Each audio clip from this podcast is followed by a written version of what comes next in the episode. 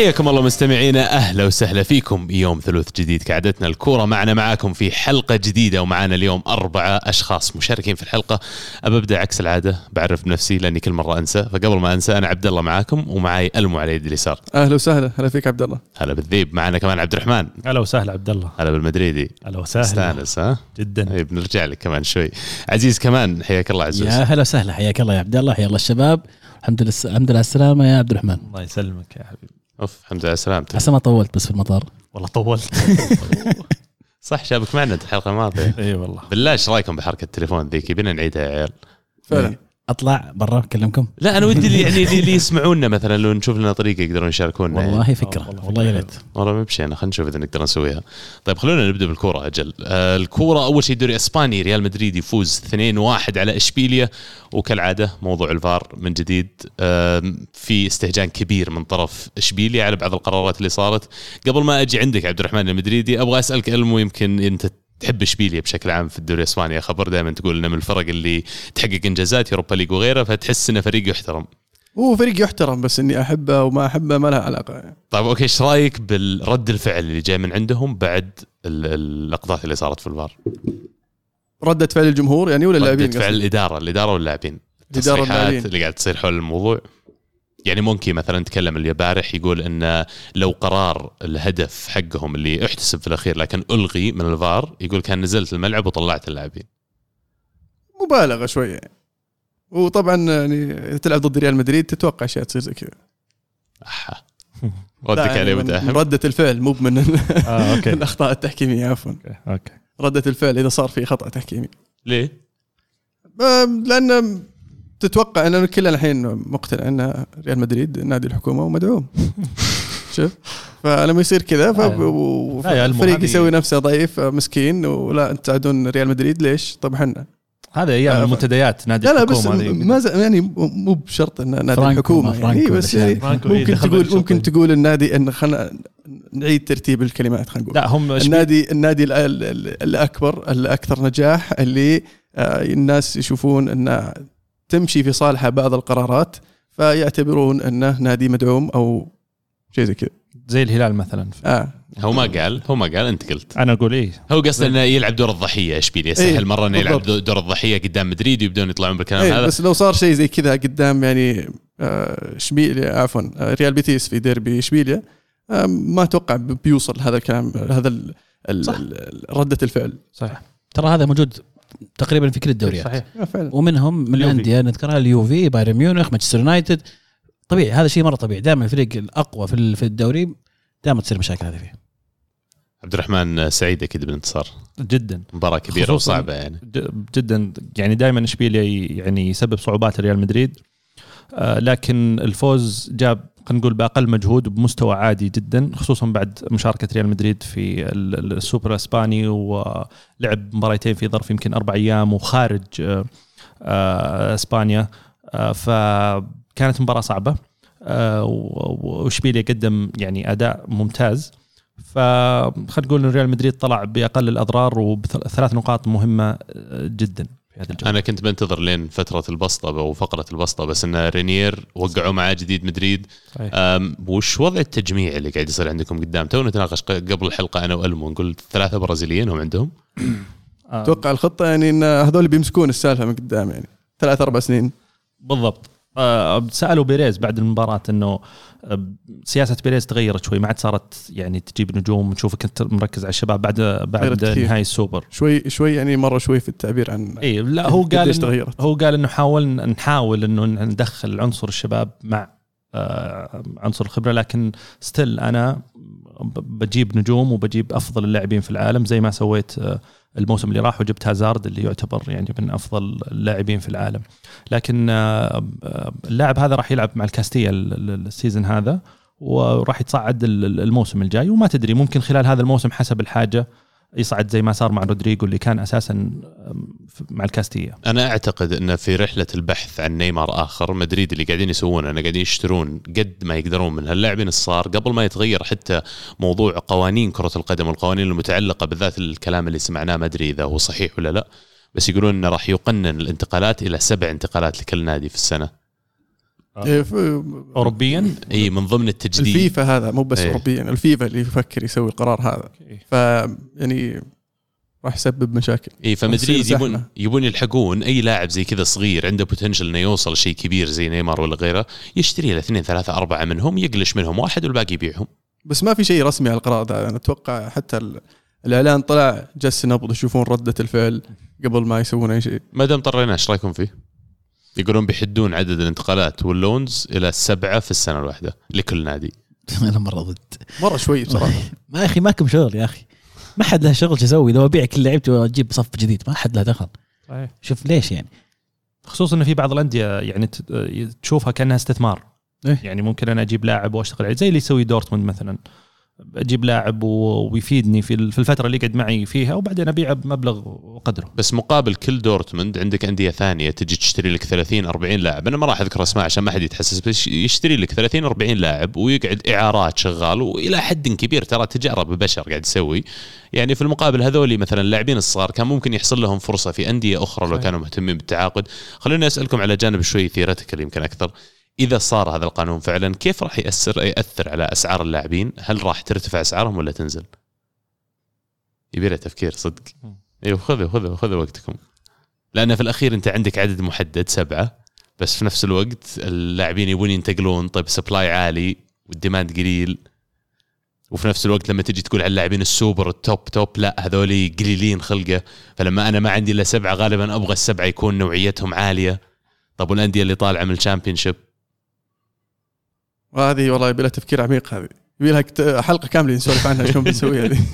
طيب نأجلها أجل إذا تحبون. نأجلها نشوف ممكن نسوي منها حلقة أجل أنا وياك لما نجي نفصل عليها يوم. نوصل للموضوع الثاني في فقرتنا. الدوري الإسباني أه، برشلونة يفوز 1-0 على غرناطة ووقت تسجيلنا الحلقة الأسبوع الماضي أم، بعدها بشوي طلع خبر إقالة فالفيردي. إحنا من أول نقول إنه ممكن إنه يطلع لكن الآن عينوا مكانه السيتين وأول مباراة بعد التعيين يفوز. المستوى يمكن بيني وبينك اختلاف. المو أنا أقول إنه لعبوا كويس بس ما خلقوا فرص واضحة مرة. بس انت وش وجهة نظرك؟ أنا أشوف إن الأداء غير مقنع. طبعا صعب إنك تحكم س- سيتيين تو جاي. فأول مباراة له يعني بس بين في أرضك وبين جمهورك يعني أمام غرناطة اللي تو صاعد. صح إنه مقدم مستويات جيدة يعني من بداية الموسم. بس يعني تلعب في الكامب نو لا تنسى. أم، فتمشي له المباراة هذه لكن النقطة الأهم الحين المباراه الجاية راح تلعب خارج أرضك في المستايا أمام فالنسيا. فهنا هنا لازم أحكم عليك لأن جت مباراة كبيرة الحين وصار لك أسبوع الحين ونص أسبوعين فمفروض إنك تكون آه، جاهز إنه يحكم عليك في في, في هذه المباراة مع أنها شوي مستعجلة الحكم عليه بس يعني ال- القرار يعني قرار إقالة فالفيردي اللي كان فايز بالدوري متصدر الدوري ويعني حتى احتمالية فوز برشلونة بالدوري كانت آه، عالية مع المدرب رغم بعض المباريات ال- الغير متصلة حتى في بعضها آه، ف مع كيكي وش بيسوون برشلونة؟ وين بيوصلون؟ هل ما زالوا يبغون يفوزون بالدوري؟ هل تتوقع راح يفوزون بالدوري يا عبد الرحمن؟ وريال مدريد عندهم الاستقرار وعندهم العناصر وعندهم ال- ال- الفريق اللي يقدر ينافس برشلونة على إلى نهاية آخر جولة. أنا دائما أفكر أقول برشلونة نفسهم هم وش وش يبغون لأنه آه، إذا على مستوى الألقاب زي ما ذكرت ألمو إنه آه، فالفيردي حقق آه، يمكن بطولتين أو ثلاثة مع السوبر ومع ذلك ما أرضى الجمهور فهل مثلا ال Champions League هو المقياس أو أو أو مثلا طريقة الخروج من من بعض الفرق اللي صارت مثلا زي ليفربول وروما هل كان هذا هو المقياس بالنسبة لبرشلونة؟ لأن الك- الكثير منهم يتكلمون عن الأداء الجميل أو أداء برشلونة اللي إحنا نعرفه ولكن ولكن يعني دائما الفوز أو البطولات مي دائما مرتبطة بأداء آه، جميل أو أداء يعني آه، يعجب يعجب الجمهور زي ما شفنا أمس آه، برشلونة يعني على مستوى الأرقام وال passes لعب يمكن أكثر من ألف يعني تمريرة في المباراة. تمريرة في الملعب وما حققوها من عام 2011 أو من عام عام 2012 فعلا ترى كيكي سيتيين يناسب طريقة لعب برشلونة. أكثر أكثر من آه، فالفيردي. بالضبط آه، لكن يقول لك انه في في استعجال كان في ال- ال- الإدارة الإدارة إدارة برشلونة استعجلوا في اتخاذ القرار آه، يعني رضخوا للضغوط اللي مارين فيها من الجمهور من الصحافة الإسبانية واستعجلوا في إقالة فالفيردي وبذلك صعبوا مهمة الخطة اللي كانوا ناويين يحطونها يقال إن أحد ال- الخطة اللي كانت موجودة إن تجيب آه، كومان من منتخب هولندي بعد اليوروز فالحين آه، وكان الخيار الثاني يعني آه، تشافي والخيار الثالث اللي هو كيكي سيتيين ف هل راح يستمرون على الخطة الأول ولا بيستمرون مع المدرب؟ أتوقع إن لسه الخطة ما زالت موجودة لأن سمعت كمان إن في بند في عقد سيتيين يقول انه لما يجي الصيف الجاي برشلونة يقدر يقيله بدون أي خلينا نقول كسر العقد وبدون ما يدفعون له اي مبلغ. فواضح هذا التجهيز اللي تكلمنا كمان الأسبوع الماضي إنه حكوا مع تشافي واجتمعوا معاه أكثر مرة. وتشافي قال أنا مستحيل إني أمسك قبل الصيف. فواضح إنه يبغون مدرب للمرحلة يبغون مدرب الست شهور الجاية يروق الضغوطات اللي تكلمت عنها يا إما من الصحافة ولا من يمكن مجلس الإدارة. وخلال الوقت هذا يشوفون هل فعلا كومان ولا تشافي هو المرشح الأنسب. لكن من بين الاسمين هذول اللي ذكرتهم مين تفضل؟ شخصيا كومان. كو- كومن عنده خبرة أكبر هو وشوف إيش قاعد يسوي مع ال- المنتخب الهولندي. ويعني عنده خلفية على الدوري الإسباني وقد درب هناك ولعب هناك فيعني آه، ممكن تخاطر. المخاطرة مع تشافي راح تكون أكبر طبعا لأن خبرته آه، قليلة شوي مع- نادي السد القطري بس آه، ممكن يزبط معك زي بيب مثلا. بس أنا عندي تساؤل ودي أسمع رأيكم فيه. هو شوي شاطح لكن بقول لكم اياه ودي أسمع رأيكم فيه. هل الضغوطات اللي تكلمت عنها المهند آه، اللي تجي من جمهور برشلونة هل حان الوقت إن جمهور برشلونة يدرك إن ما راح يرجع فريقهم زي ما كان أول مع جوارديولا والعواقب اللي جت بعد جوارديولا مع آه، لويس إنريكي؟ يعني كان عندهم فريق خرافي أسطوري فريق يسجل في التاريخ كأحد أفضل الافرقه أو ال- ال- الفرق اللي لعبت في, في, في التاريخ أو في العقد الأقل الماضي. ما راح يجيك انيستا وتشافي و وميسي في أحسن مستوياته والهجوم الخرافي اللي عندك سواريز وبيكي في مستواه في عزه. هذا الشيء ترى كان فترة يعني خلينا نقول زي الطفرة. فترة ما راح ترجع بسهولة. صعب إنك ترجعها. هل يجب على جمهور برشلونة أن يقتنع انه إنه هذا الشيء ما راح يرجع؟ ولازم إننا عادي يكون عندنا فريق مو- مكون من 11 نجم. مو مو ما راح يرجع لكن صعب إنه يرجع بسرعة. برشلونة يقدر يعود إلى هذا الفريق يسوي له فريق. لكن برضو يعني كمية اللاعبين الموجودين في السوق اللي اللي بي- زي نجومية اللي كان عندك مو متوفرين حاليا. والأسعار مرتفعة فاصعب أكثر إنك تسوي فريق من كمية النجوم هذه في وقت سريع. فتحتاج وقت وتخطيط على المدى البعيد وهذا اللي يحاول قاعد يسويه الحين آه، آه، بيريز اللي سولفنا عنها قبل شوي. صار يجيب لاعبين شبان ويحاول يعطيهم فرصة. وبرشلونة هذه طريقته أصلا من الأساس. ف يحتاج الفريق وقت. آه، وإذا صرت بعيد عن إنك تفوز بال Champions League إنك تكون موجود في السالفة إنك تفوز بالدوري لا تنسى انه يعني ريال مدريد عندهم كم؟ 33 دوري؟ الحين برشلونة جاوا 26 خلاص طيب أنت شوي تلحقهم فيعني ليش ليش زعلان أنت تفوز دوري كل كل موسم؟ طيب من الهاشتاج آه عبد الله يقول الحمد لله تم اعتقاد فالفيردي وتعيين كيكي خلفا له. هرمنا. أيضا هناك إشاعات أن كيكي يريد إعادة كوتينيو عن عن نفسي. أشوف قرار ممتاز وأشوف اشوفها مكمل لدي لدي يونغ وآرثر آه كثلاثي خط وسط. لكن أتمنى يتوظف بالشكل الصحيح. وأيضا لابد للفريق التعاقد مع الدفاع أفضل خصوصا ظهير يمين. إيش رأيكم؟ والله من ناحية كوتينيو أنا أتفق معاه صراحة لأن في طريقة لعب كيكي سيتيين يحتاج لاعب الصانع اللعب اللي في خط الوسط. إذا تذكرون فترته مع بيتيس كان يستغل آه، آه، فابيان رويز اللي حاليا يلعب مع نابولي. في في هذا المركز ال- ال- الصانع اللعب اللي آه، يتحرك ويلقى الفرصة يقدر يختلقها ويقدر يلقى المساحة في نفس الوقت. فراح راح يضيف الكثير لو لو استمر يعني. شو اسمه؟ المدرب في الموسم الجاي لكن إنه يجي في January شوي صعبة. وأتوقع كلام بعد هذه على رجعة كوتينيو من عدمها لأنه في الأخير مدرب تو جاي ما أتوقع حتى هو يعرف لسه إيش بيسوي سواء بيقعد على المدى الطويل ولا لا هذا بيأثر برضو على القرارات اللي يقدر يأخذها. أم، وعلى سالفة الظهير يمين أنا أتفق 100% يبي لهم ظهير يمين. أه، كنا برضو المنسولف فيها الأسبوع الماضي كنت تقول إني أحكي مع برشلونيين يقول ما يبي لنا ظهير يمين إيش يسوي لهم ذولي؟ فعلا. سميدو الثاني بس أنا بالنسبة لي أشوف إن كانسلو خيار رائع جدا ومناسب. في إشكالية حاولت تشرح لي إياها ذاك اليوم أنا بس أنا ما فهمتها ترى. ايهم اللي ليش ما ينفع كانسلو وسميدو في نفس الفريق؟ أي أم، لأن كانسيلو مو بانه في نفس الفريق بس أنا أبغى أجيب ابجريد على سميدو وكانسيلو مو هو ال upgrade فإذا جبت أنا ك- كانسيلو راح يصير لسه ال- ما تشوف انه كانسيلو ممتاز. أنا أشوف إنه رائع لكن عندي تحفظ عليه هذه الفكرة. إنه من فالنسيا راح الإنتر قاعد موسم إيه. بعدين طلع من إنتر راح يوفي قاعد موسم. ثم طلع من يوفي راح سيتي والحين هذا أول موسم له. وما ما شفته يلعب قد ما توقعت إنه بيلعب. قال إنه بعد مو قاعد في سيتي. يا ف... فهذا يخليني أتحفظ إني والله بسوي ابجريد على سميدو وأجيب كانسيلو. يعني حتى في المنتخب سميدو قبل كانسيلو ولسه فوق ولسه ينافسه بريرا ظهير يمين ليستر. م- من اللي ممكن يعني يصير ابجريد على سميدو؟ هو خيار. هذا اللي قعدت أناقش أنا عبد الله فيه. أنا لأن أقول لك يوم كنت أسولف مع البرشلونة يقول له أبغى لكم ظهير يمين. يقول لا أنا عندي سميدو و... وش اسمه؟ سيرجيو روبرتو. سيرجي روبرتو. فقلت له طيب نبغى upgrade على ذا. قعدت نسولف وياه مين ال upgrade فقلت له ما دامك راضي خلاص خلينا نغطي السالفة. يوم رحت أسولف مع عبد الله فعلا علقنا ما لقينا ال upgrade اللي يناسب برشلونة في في هذا المركز. آه من العكس وجهة نظر العكس في عندك ريوتا يقول صحيح إن فالفيردي تنقص قراءة المباريات بشكل جيد مع برشلونة وصحيح إن سقوطه كان مدويا إلا أن العديد من اللاعبين الذي هم قادة الفريق لم يكونوا في الموعد. لا أعتقد أن ذنب إرنستو هو تسجيل تسديده ديمبلي ضد الليفر أو انفراد ميسي ضد روما. نتكلم عن مدرب أحرز اثنين ليغا هاشتاج جنون. شكرا. شكرا لك. آه قبل ما نطلع من السالفة آه فيه مدافع ظهير يمين يعني رشح لي بصراحة أنا أشوفه مناسب جدا بس يعني أشوف أنه صعب. آه أشرف حكيمي. صعب. يروح برشلونة. تفكونه ما مخلينا. لا ريال مدريد يعني تقريبا خلاص قرر إنه يرجع في الفترة الصيفيه ويبيع ادريزيولا يعني ممكن توديه عار اشبيليا تحتاجه يعني ما تدري.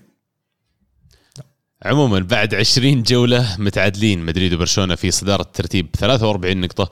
علمونا رأيكم على وش تشوفون خلال ال 18 مباراة الجاية راح يصير في جدول ترتيب إسبانيا ومين المرشح الأقرب؟ وكمان علمونا رأيكم في سالفة سيتين طب خلينا هنا نقرر هنا. كل واحد يختار له فريق يفوز بالدوري. والله أنا كنت غيرت رأيي بصراحة. كنت أقول برشلونة في بداية الموسم لكن حاليا خاصة بعد إقالة فالفيردي أشوف أن مدريد أقرب ريال مدريد أقرب. عبد الله؟ أنا أتوقع أن نفس السبب اللي هو إقالة فالفيردي بالعكس راح يعطي برشلونة ال advantage لأن أول شيء عندك ميسي ثاني شيء على المدى القصير على الست شهور في العادة أن الفرق تستفيد من تغيير المدرب. لكن الكلام كله على المدى الطويل فتسألني مين بيفوز بنهاية الموسم هم متعادلين أتوقع برشلونة أقرب.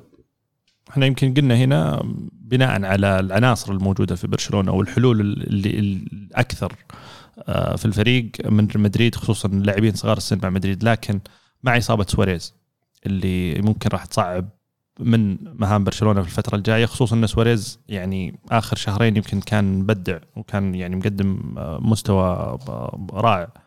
وعودة برضو هازارد وعودة آه، أسنسيو الآن آه، قربوا فممكن كفه شوي ترجع ولكن شوي لسه ها يعني سنة برشلونة أفضل الفوز بالدوري. عزيز؟ مدريد. بس كذا. ليه؟ توقع توقع. إحساس؟ اي أحس زي ما قلت فزه برشلونة ذي مهمة لكن ما راح تطول. طب عزيز هل تشوف إصابة سواريز قد تكون شيء إيجابي لجريزمان إنه يبدأ يلعب في مركزه المفضل في, عمق الملعب وممكن يلقم مع الفريق؟ أحس إن جريزمان ما راح يلقى مع برشلونة مهما صار. حتى لو أصيب ميسي ولا أصيب سواريز ما لقى نفسه الفريق هذا. مرة.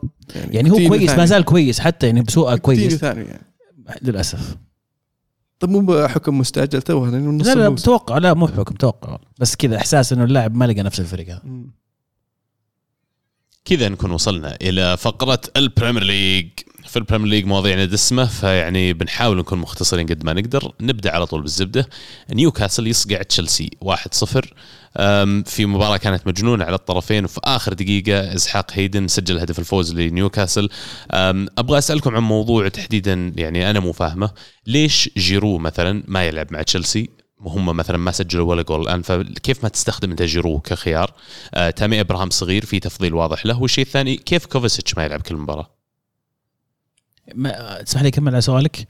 أنا أبغى تقييمكم من لامبرد. يعني لامبرد فعلا كان بدايته رائعة مع الفريق.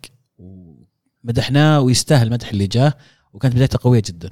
بس في قرارات يتخذها لامبرد أحيانا تخليك تراجع نفسك تقول ليش وش السر اللي يخلي لامبرد أصلا يتخذ هذا القرار أو إنه يتصرف بهذه الطريقة؟ الآن مع يعني تدهور شوي مستوى تشيلسي أو خلينا نقول تذبذب مستوى تشيلسي اقتراب الفرق اللي تلاحقه وممكن يضيع المركز الرابع من مع كل احترامي مانشستر ما يقدم موسم رائع لكن ممكن ياخذ المركز الرابع من مانشستر. هل هذا الشيء ينعكس على تقييمنا للامبرد هذا الموسم ولا قاعدين نثقل عليه لما نطلب منه الكثير وهو أصلا ما عنده انتقالات صيفية في الصيف الماضي؟ لا لأن في الواقع في الواقع ناس قليلة في بداية الموسم كانوا يتوقعون تشيلسي يكون في هذا المركز اللي هو فيه الحين. فإنك تقلب عليه الحين لأن أعطاك أمل إنك بتصير في المركز الرابع ثم تطلع من المركز الرابع هذا ظلم في حق لامبارد صراحة. مدرب رائع وشاب وما عنده الخبرة الكافية إنه يسوي اللي اللي اللي في مخيلة الكثير لكن مع الوقت راح يوصل. وعلى هذه النقطة أنا أشوف آه إن تشيلسي راح يحاول يغير طريقة طريقة آه إدارته للفريق. إذا تذكر متاجره بالبشر على قولة عبد الله. إيه، هذا السيستم حق تشيلسي. فالحين لما قفطوهم عليه وعقوبوهم عليه وغربوهم عليه فراح يحتاجون يلقون لهم طريقة ثانية. فعلى ما يبدو إنه إني راح يصير في توجه جديد في آه، كيف يدار نادي تشيلسي. وممكن ممكن أشوف مع الوقت إن لامبرد يكمل الموسم الجاي آه، بالصيف وانتقالات كاملة. وممكن نشوف شيء مختلف الموسم القادم. أنا تشوف تماما الكلام اللي قاعد يتكلم عنه إنه فعلا ظلم إنه بعد اللي سوى لك تجي تقلب عليه الآن نرجع للطبيعي. لكن في نفس الوقت في أشياء ما يقدر يفسرها إلا هو. مرة ثانية إن اعتمادك على مثلا تامي أبراهام واعتمادك على ميسن ماونت على ناس زي جيرو وزي كوفاسيتش أنا ما أفهمها. يعني okay أنت بتلعب أبراهام هو المهاجم الأساسي حقك على المدى الطويل وهو اللي بيلعب. لكن كل لاعب تجيه فترات في ال season أو في الموسم ينزل مستواه dip in form يسمونه. طيب في هالحالة أنا لعب جيرو جيرو واحد جاهز جيرو واحد عنده خبرة طويلة بريمير ليج وموجود على ال books حقتي. أنا ليش ما أستفيد منه؟ نفس الشيء بالنسبة لكوفاسيتش. أنا لأن ميسن ماونت لاعب أعرفه ودربته في الفئات مثلا ولا دربته في واحد من الفرق اللي كنت معها أجي أنا ألعب فيه بشكل أساسي. مدري أنا ضد المبدأ هذا. يمكن قلنا قبل إنه أنا أعتقد إنه لامبارد مشخصنها شوي مع مع جيرو. لأن في مباريات كثيرة مع هبوط مستوى تامي إبراهام عبد الله آه، كان جيرو يستحق فرصة. خصوصا إنه باتشواي يعني لاعب أنت شريته قبل وبعدين أعرته وبعدين رجع عندك مرة ثانية. وما أحس إنه هو المهاجم اللي يعني خلينا نقول البديل الناجح أو أو اللاعب اللي ممكن ياخذ خانة في تشيلسي. فجيرو ولا؟ باتشواي. إيه. ف خبرة جيرو في الدوري الإنجليزي وحتى هو راضي ممكن إنه ينزل كبديل ويحاول يثبت نفسه في المباريات ولكن لامبارد عنده عنده رأي مختلف.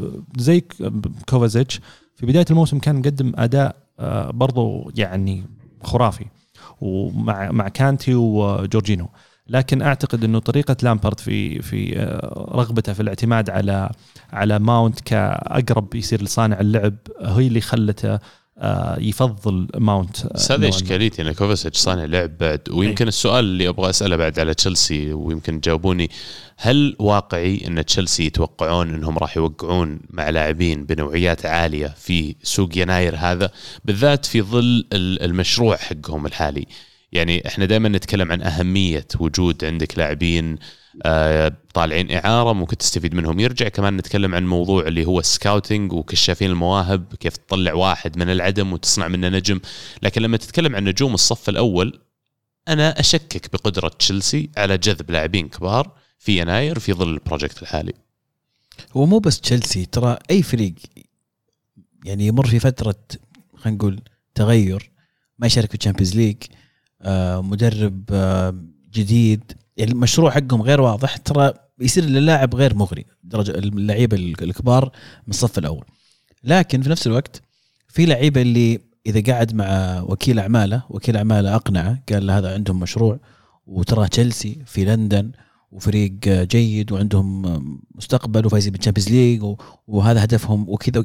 ممكن يكون في إقناع للعيبة الكبار.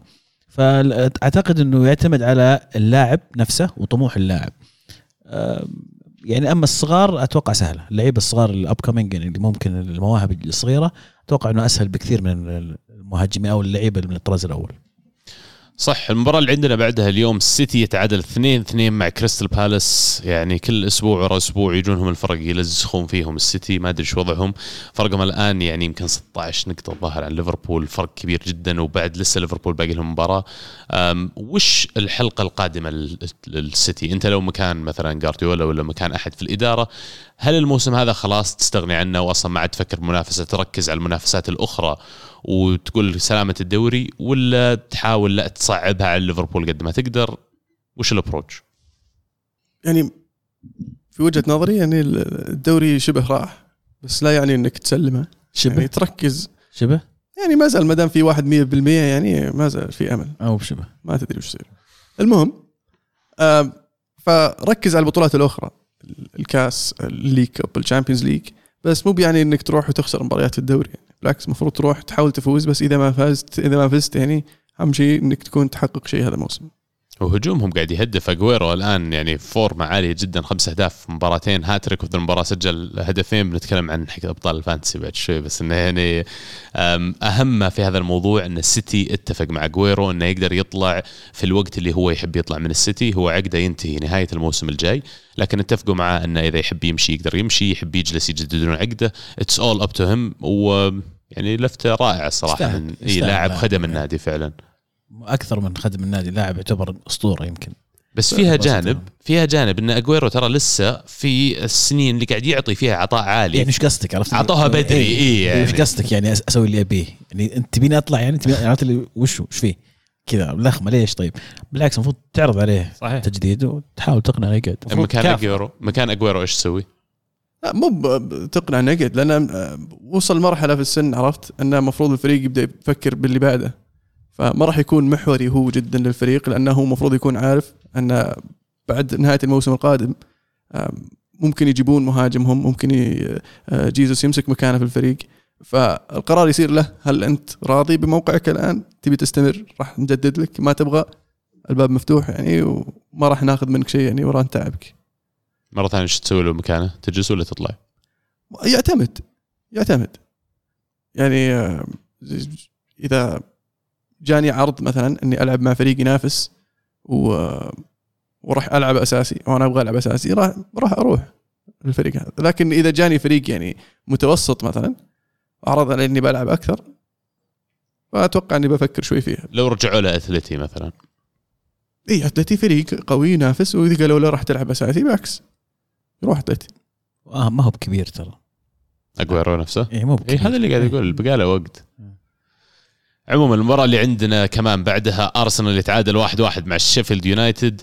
ما عندي أعطيكم input كثير على المباراة هذه غير إن الشيفيلد يونايتد واحد من أصعب الفرق لما تلعب أنت على أرضك حتى مو لما تروح أرضهم لما تلعب على أرضك واحد من أصعب الفرق ضد الفرق الكبيرة تعبوا ليفربول كثير تعبوا مانشستر سيتي آه فيعني واحد واحد مهب على كل حال نتيجة سيئة لكن سوت لي يعني تثبيت على شيء الآن لا يمكن إنكاره أن دفاع أرسنال سيء جدا قلوب الدفاع تحديدا فيهم مشكلة. لويز صراحة قاعد يؤدي أعلى مما توقعت بس مع كذا لسه الدفاع أموره تعبانة جدا فيبي لنا نشوف لنا أحد مكانه.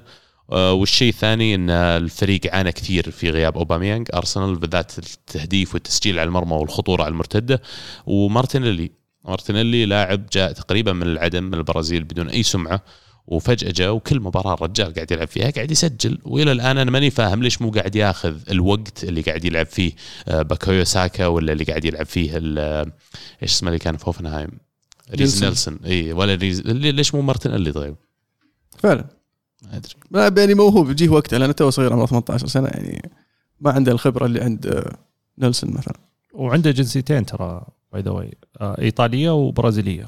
وفي أخبار إنه احتمال يعني يختار إنه يلعب مع منتخب إيطاليا. صح يقولون لأن إيطاليا مح- محتاجين مهاجمين وإلى الآن ما استدعوا البرازيل وصعب مرة تلعب فريق برازيلي يا أخي فيه نيمار وكوتينيو و- فابينو. والهجوم اللي إي والهجوم اللي موجود عندهم. وين بتلعب؟ فيرمينو ولا؟ sorry. فيرمينو. صح. وهذول على الأقل على الأقل أربع خمس سنوات قدام مقفلين الفريق على الأقل. آه، المباراة الأخيرة اللي راح نحكي عنها وهي قمة الدوري الإنجليزي كانت إلى حد ما لأن ليفربول في القمة وفاز 2-0 على مانشستر يونايتد. خليني أبدأ أقول hard luck يا ألمو. ال bad luck magic. يعني نتيجة يعني آه، مي مت- خساره متوقع يعني. مرة استهلكنا الكلام عن ليفربول على مين يوقفهم يفوزون يخسرون فما أبغى أتكلم عن هذا الجانب اليوم. ليفربول مر بمراحل كثيرة لين وصل للفريق حق اليوم والمراحل هذه مو بس بناء قصير الأمد ولا متوسط الأمد، لو تذكرون حتى من مشروع برندن روجرز اللي مر فيه. فوش أهمية أن الفريق يكون عنده مشروع طويل أمد زي كذا عدة مدربين يمرون وعدة لاعبين يمكن يتغير الفريق بشكل كامل لكن كلها تصب في نفس الهدف هو الخطة كانت ماشية على الطريق الصحيح لأن عرفوا هم إيش يبغون عرفوا شلون شلون يبغون يوصلون فاتخذوا القرار الصحيح في تعيين برندن روجرز. كان هو حل وقتها قاعد يؤدي مستويات رائعة مع سوانزي وطريقة اللعبه ت- تناسب الطريقة اللي يبغى تبغى تلعب فيها الإدارة آه، اللعب السريع الهجومي. ف وكان هو المتوفر وقتها.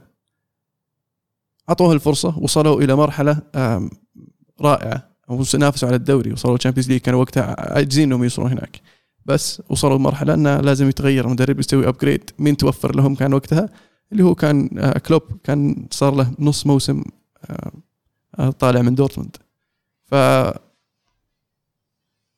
تشابه في طريقة اللعب بين الفريقين أو بين المدربين عفوا سهلت على كلوب إنه يستغل اللي اللي تشربه الفريق الموجود وقتها. من آه، من برندن روجرز في تكملة ال- ال- الفكرة وطريقة اللعب والطموح وبكذا بدأ يزرع الأشياء هذه في الفريق ومع الوقت سوى له فريق. لأن إذا تشوف يعني من الفريق الحالي موجود في ليفربول آه، مين مين مين اللي كانوا موجودين؟ أيام برندن روجرز. كلهم يمكن خمسة مثلا. أي مسجلهم قدامي اللاعبين اللي جابهم آه، كلوب. وفعلا لستة مو طبيعية. يعني من متأكد إذا كلهم صح؟ بس مثلا فاينالدم صلاح روبرتسون فان دايك فابينيو كيتا أليسون آه، ماتيب كان ظاهر من أول الانتقالات. فتكلم في شبه فريق كامل ترى. وهو اللي مصعد جوميز برضو الكسندر أرنولد. ف غير الفريق. يعني إذا تذكر مين اللي كانوا موجودين من من وقتها؟ هندرسون آه، جيمس ميلنر آه، مين كان فيه؟ لوفرن. لوفرن. لالانا. هذول اللي كانوا موجودين في فريق ماني. ماني ما جاء آخر فترة آه، برندن روجرز. ماني جاء موسم قبل صلاح أتوقع كان مع شو اسمه؟ كلوب. أتوقع. اي لأن نتكلم مرة ثانية يعني أنت فريق حتى من قبله لو تشبكها من فترة بنيتز يعني ليفربول مشروع طويل الأمد.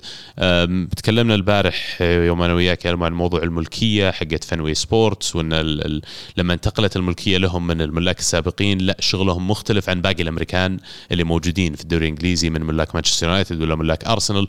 وال track record حقهم مع الأندية انه يجيبون أو يكسرون العقدة ولا؟ يقولونه. آه بس أبغى أرجع للسالفه هذه لأن إذا تذكرون يعني ترى ليفربول كان آه مع فترة بنيتز قبل آه كان فريق ينافس على الدوري وفاز بال Champions League آه بعدين عقبها بدأ يدحدر بشويش. آه كانت هذيك الفترة آه جيليت وواحد ثاني اللي ماسك ملاك النادي كان وقتها واللي كانوا قاعدين يسوونه وقتها اللي قاعد يصير حاليا في في ارسنال من كرونكي وفي يونايتد من الجليزرز اللي قاعدين يستفيدون من الفريق أكثر منهم قاعدين يفيدونه. فلما جاء هنري المالك الجديد سوى الخطة الجديدة والتوجه الجديد وبدأ يشتغل على الفريق أكثر منه بس ياخذ فلوس من الفريق ويطلع. آه، السالفة هي اللي في ال track record حقهم إنهم يجيبون أو يكسرون العقدة. ذكرت السالفة الحين. آم، في لاعب اسمه بيب روث من أشهر اللاعبين اللي مروا على البيسبول في أمريكا فكان يلعب في ال- البوستن ريد سوكس ويملكونه الظاهر الفنوي سبورتس الحين. فباعوا هذا اللاعب بيب روث من زمان السالفة هذه إلى اليانكيز ومن بعدها اليانكيز صاروا هم الفريق رقم واحد والريد سوكس ما عاد فازوا بأي championship فجو فنوي سبورتس شروا الريد سوكس ومن بعد ما شروه حققوا أول بطولة لهم من بعد غياب 30 أو 40 سنة. فلعلها الآن تتكرر مع ليفربول وما أتوقع أنها صدفة. أه، أبغى أتكلم شوي عن يونايتد ألمو. راشفورد سلامته أول شيء. الله يسلمك. يقولون آه، منكسر ظهره ضعيف. إي والله. والله هذا سوء إدارة بصراحة في إدارة الفريق في في مانشستر يونايتد. والطاقم الطبي اللي سمح له انه يلعب لأنه يقال أنا ما أدري مدى صحة هذه المعلومة برضو بس إنه يقال إنه آم، كان already يعاني من من من مشكلة ولعبوه وتفاقمت المشكلة في في مباراة ولفرهامبتون يعني هذا يزيد الطين بلة. يعني ال- اليونايتد عنده مشكلة في خط الوسط وعنده شح في خط الهجوم وعنده لاعبين مصابين في خط الوسط والحين أهم لاعب في الفريق اللي اللي قاعد يسجل أهداف هداف الفريق أصيب وقد يغيب من شهرين إلى ثلاث ثلاث شهور. ف مشكلة. هذا اللي كنت بسألك الآن. تكلمنا عن أهمية ال projects واللي تمر فيها والتخطيط. ويونايتد إلى حد ما يمكن هذا اللي أنت قاعد تقوله من لنا من أول الموسم لا تستعجلون على أولي جونر. مو بشرط هو اللي بيجيب لنا النجاح لكن هذه فترة في بناء المشروع الطويل. اليوم لما أصيب راشفورد لما أشوف يونايتد على الورق وضعكم سيء مرة كأسامي اللي موجوده ولاعبين. طيب إيش تسوي في حال ما تأهلت لل top four هل أنت بيعتبر ال project حقك فيه setback في يعني أنت كنت حاط لنفسك خلينا نقول هدف تبي توصله بنهاية 2020 راح تغيب عنه؟ أم، لأن إذا غبت موسمين عن ال Champions League أه، عقود رعاية راح تقل أه، المبالغ المدفوعة لمانشستر يونايتد من بينها عقد أديداس. ومشكلة إنك ما راح تلقى راعي لأن عقد شيفروليه راح يخلص وما راح يجددونه إذا أنت ما أنت مشارك في ال Champions League. فهذه تسبب مشاكل مادية للنادي وعقد لإد وودورد. فلازم الفريق يوصل لل Champions League أساس اد وودورد يصير موجود في آه، في قيادة مانشستر يونايتد في المو- المواسم القادمة لازم يوصل لل Champions League فالحين وش يسوي اد وودورد؟ هل يروح يشتري اللاعبين اللي يحتاجهم الفريق ولا يقعد يتفرج؟ بالضبط هذا اللي بسألك إياه أنت الحين في يناير طيب وأنت قاعد تتكلم لي عن مشروع طويل الأمد بس أنت عندك مشكلة قصيرة الأمد شو تسوي في يناير؟ هل تروح هذه تشتري؟ شوف هذه هذه المشكلة لأن اليونايتد كان يحتاج خمس لاعبين في الصيف الماضي كان المفروض شاري الث- الثلاثه اللي شراهم مع لاعبين وسط في اعتبار أن واحد من لوكاكو سانشيز يقعد لكن مشوا اثنينهم فلاعب وسط ولاعب مهاجم. يجي January تحتاج لاعب وسط تجيب لاعب وسط وخلاص قفل الموضوع. بس الحين انت حشرت نفسك جبت ثلاث لاعبين وانت الحين تحتاج ثلاث لاعبين زيادة وصعب تجيبهم في جانوري. على الأقل واحد ممكن يحل بعض من المشكلة اللي فيها آه، يمر فيها اليونايتد حاليا. المشكلة واضحة يونايتد يحتاج لاعبين وسط وصلنا عارفين من بداية الموسم والحين بينتهي جانوري راح 20 يوم واليونايتد ما وقع مع أحد حتى الآن. فيدل على يعني إدارة طيبة وتعرف إيش قاعد تسوي. ما تبي إلا الزين. الله يعينك عليهم. ما أدري والله شو المستقبل لكن وصلنا الحين لل fantasy. في ال fantasy خلوني أسألكم أول شيء مين كابتن فاردي؟ مو أنا. أوكي عبد الرحمن رافع يده للأسف. طبعا مو بس أنت أنت ومليون و332 ألف لاعب آخر مكبتنين فاردي هالجولة. فاردي اللي صار ما شات بلنتي وضيع وما سجل شيء في المباراة فانتهى بال total النقاط حقه صفر فاللي حطه كابتن ما استفاد. في أشياء كثير يعني الآن قاعدة تتغير من ناحية اختيارات المدربين للتشكيلات حقتهم. في لاعبين كانوا غائبين عن التسجيل رجعوا مثل لويس خيمينيز حق آه، وولفز. فانتم بالنسبة لكم مين تشوفون الهجوم المثالي؟ لو عندك آه، budget مفتوح ولو عندك budget محدد في ال- ال- الخيارات الثلاثة اللي في قدام. ال- الخيارات الثلاثة اللي قدام budget مفتوح. أنا اجويرو طبعا وفاردي و أبراهام حبيبي طب وإذا كان الثلاثة مهاجمين. وإذا واحد منهم لازم يكون رخيص؟ لازم يكون رخيص أم، خيمينيز يعتبر رخيص خيمينيز سبعة ونص يعني خيمينيز غالي. زي أبراهام. إيه. وليش ليش أبراهام على خيمينيز أصلا؟ لأن أبراهام هو في قائمه هدافين الدوري يعني وقاعد يسجل أهداف كثير ويجيب نقاط كثير أم، ممكن يميز خ- خيمينيز إنه يصنع أهداف أكثر من من أبراهام تراوري كم؟ تراوري جاب تراوري 10 و- نقاط هالجولة كم سعره؟ وسط إيه، خمسة ونص خمسة ونص. خمسة ونص ممتاز عندي عندك تراوري إيه من اللاعبين اللي لازم تشيلهم. أنا بالنسبة لي تراوري لما أو لما جيت أختار, تشكيلتي اللي تصير توني مستخدم ال wild card. كان في شيء غير شوي منظوري للعبة. أه، لو تعرفون ماجنس كارلسون ماجنس كارلسون اللي هو مصنف أول في العالم في الشطرنج. أنا داري السالفة شاطحة لكن هو نفسه المصنف أول في العالم. هو الأول على ال fantasy premier league. في العالم بعد. يعني الظاهر قبل جولتين ما أدري إذا لسه ال- الآن. فمعناته أن هالشيء هالرجال ذكي إيه. وأكيد طبق الذكاء اللي عنده أو أساليبه في الأشياء اللي كان يستخدمها. مثلا في الشطرنج على هاللعبة. فجيت قعدت أبحث انه شلون يسوون الشيء هذا. طلع موضوع ال expected passes ال expected assist expected goal هذه واحدة من ال- الأرقام اللي تحسب مدى الفرص أن لاعب يسجل هدف لما تعطى له فرصة ولا مدى إنه يقدر يعطي assist لما تكون الكرة معه. آه، فمن أفضل اللاعبين أرقام مقارنة بسعره آه، اللي هو الحبيب هذا. آه، إيش اسمه؟ تراوري. تراوري. إيه. رقم اثنين على مستوى الدوري.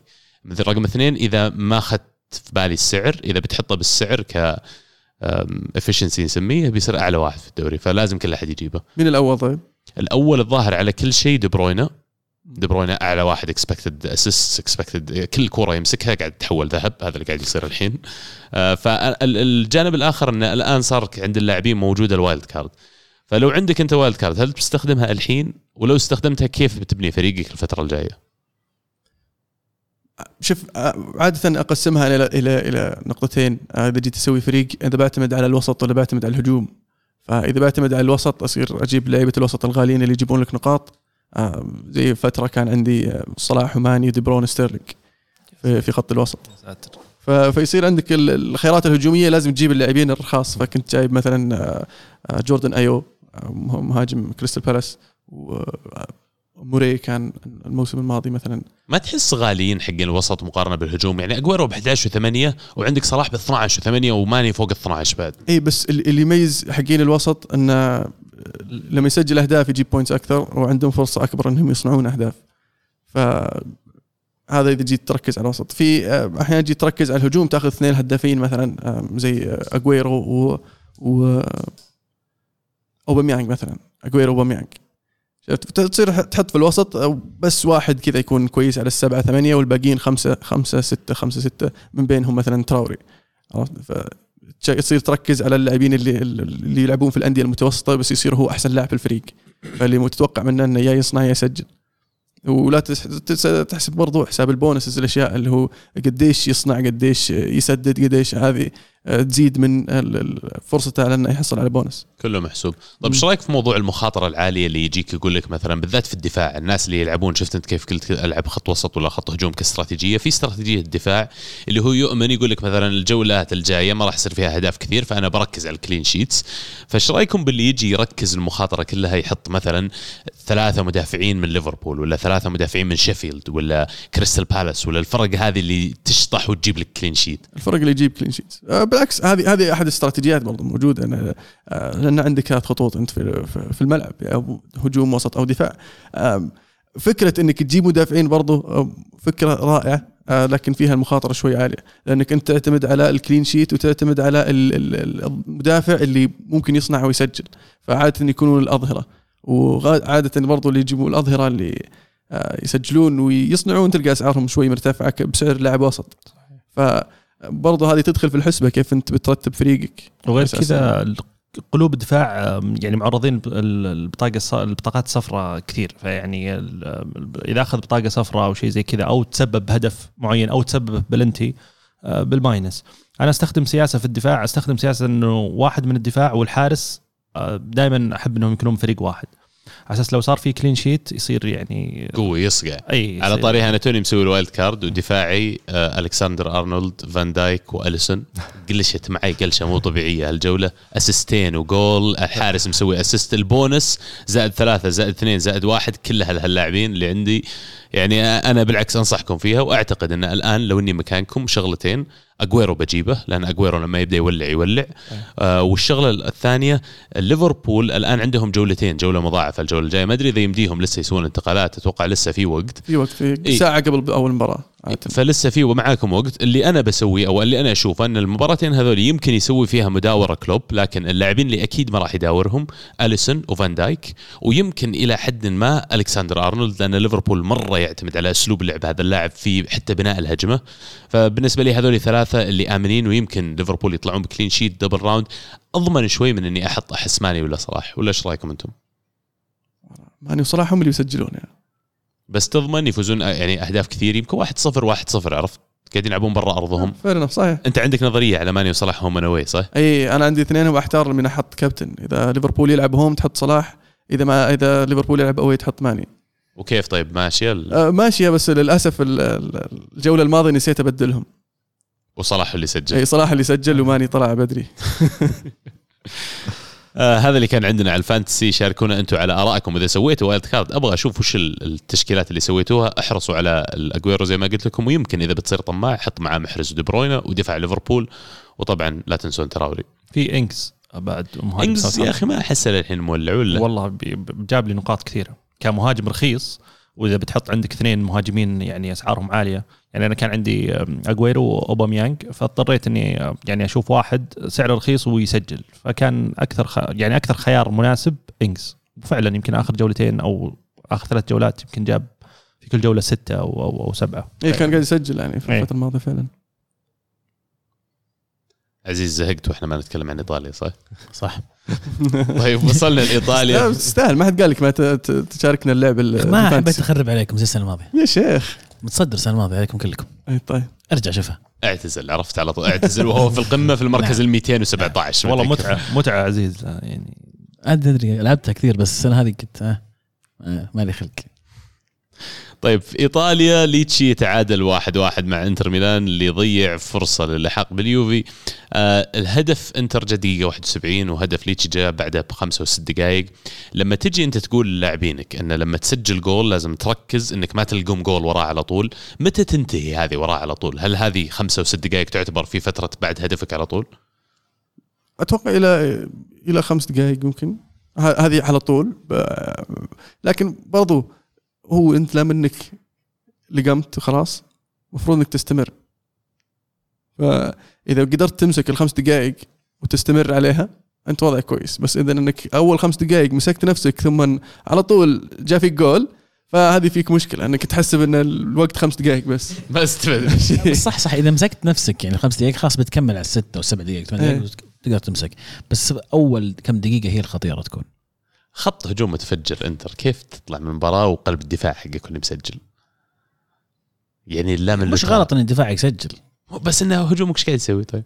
لا حتى الهجوم حرام لا ت- لا تكسي عليهم. ترى لوتارو آه، لوكاكو. الشاب الجميل لوكاكو قاعد يقدم أداء رائع الموسم هذا. بدين مسوين بدين ثنائيه خرافية. لا أنا أنا أنا تساؤلي خليني إذا تسمح لي عبد الله باخذ الصورة الأكبر. إيش وضع الإنتر الحين؟ من ناحية الفريق اللي كان بينافس اليوفي على الدوري وبياخذ الدوري من اليوفي. أنا بينهم وبين آه، لاتسيو بس للتوضيح ترى نقطتين ولاتسيو عندهم مباراة مؤجلة. يعني ممكن المركز الثاني يروح منهم. أنا أتوقع إنتر يحتاجون عناصر إضافية يعني في أكثر من جابوا. أشلي يونغ. المهم مبسوط أكيد والله الله الله يهنيهم فيه وإن شاء الله يصير لاعب أسطورة من أساطير إنتر ميلان. ويجيب الدوري. ليش ما يجيب الدوري؟ لا هو ستة شهور ترى وفي بند في العقد إنه احتمال تمديد موسم ثاني.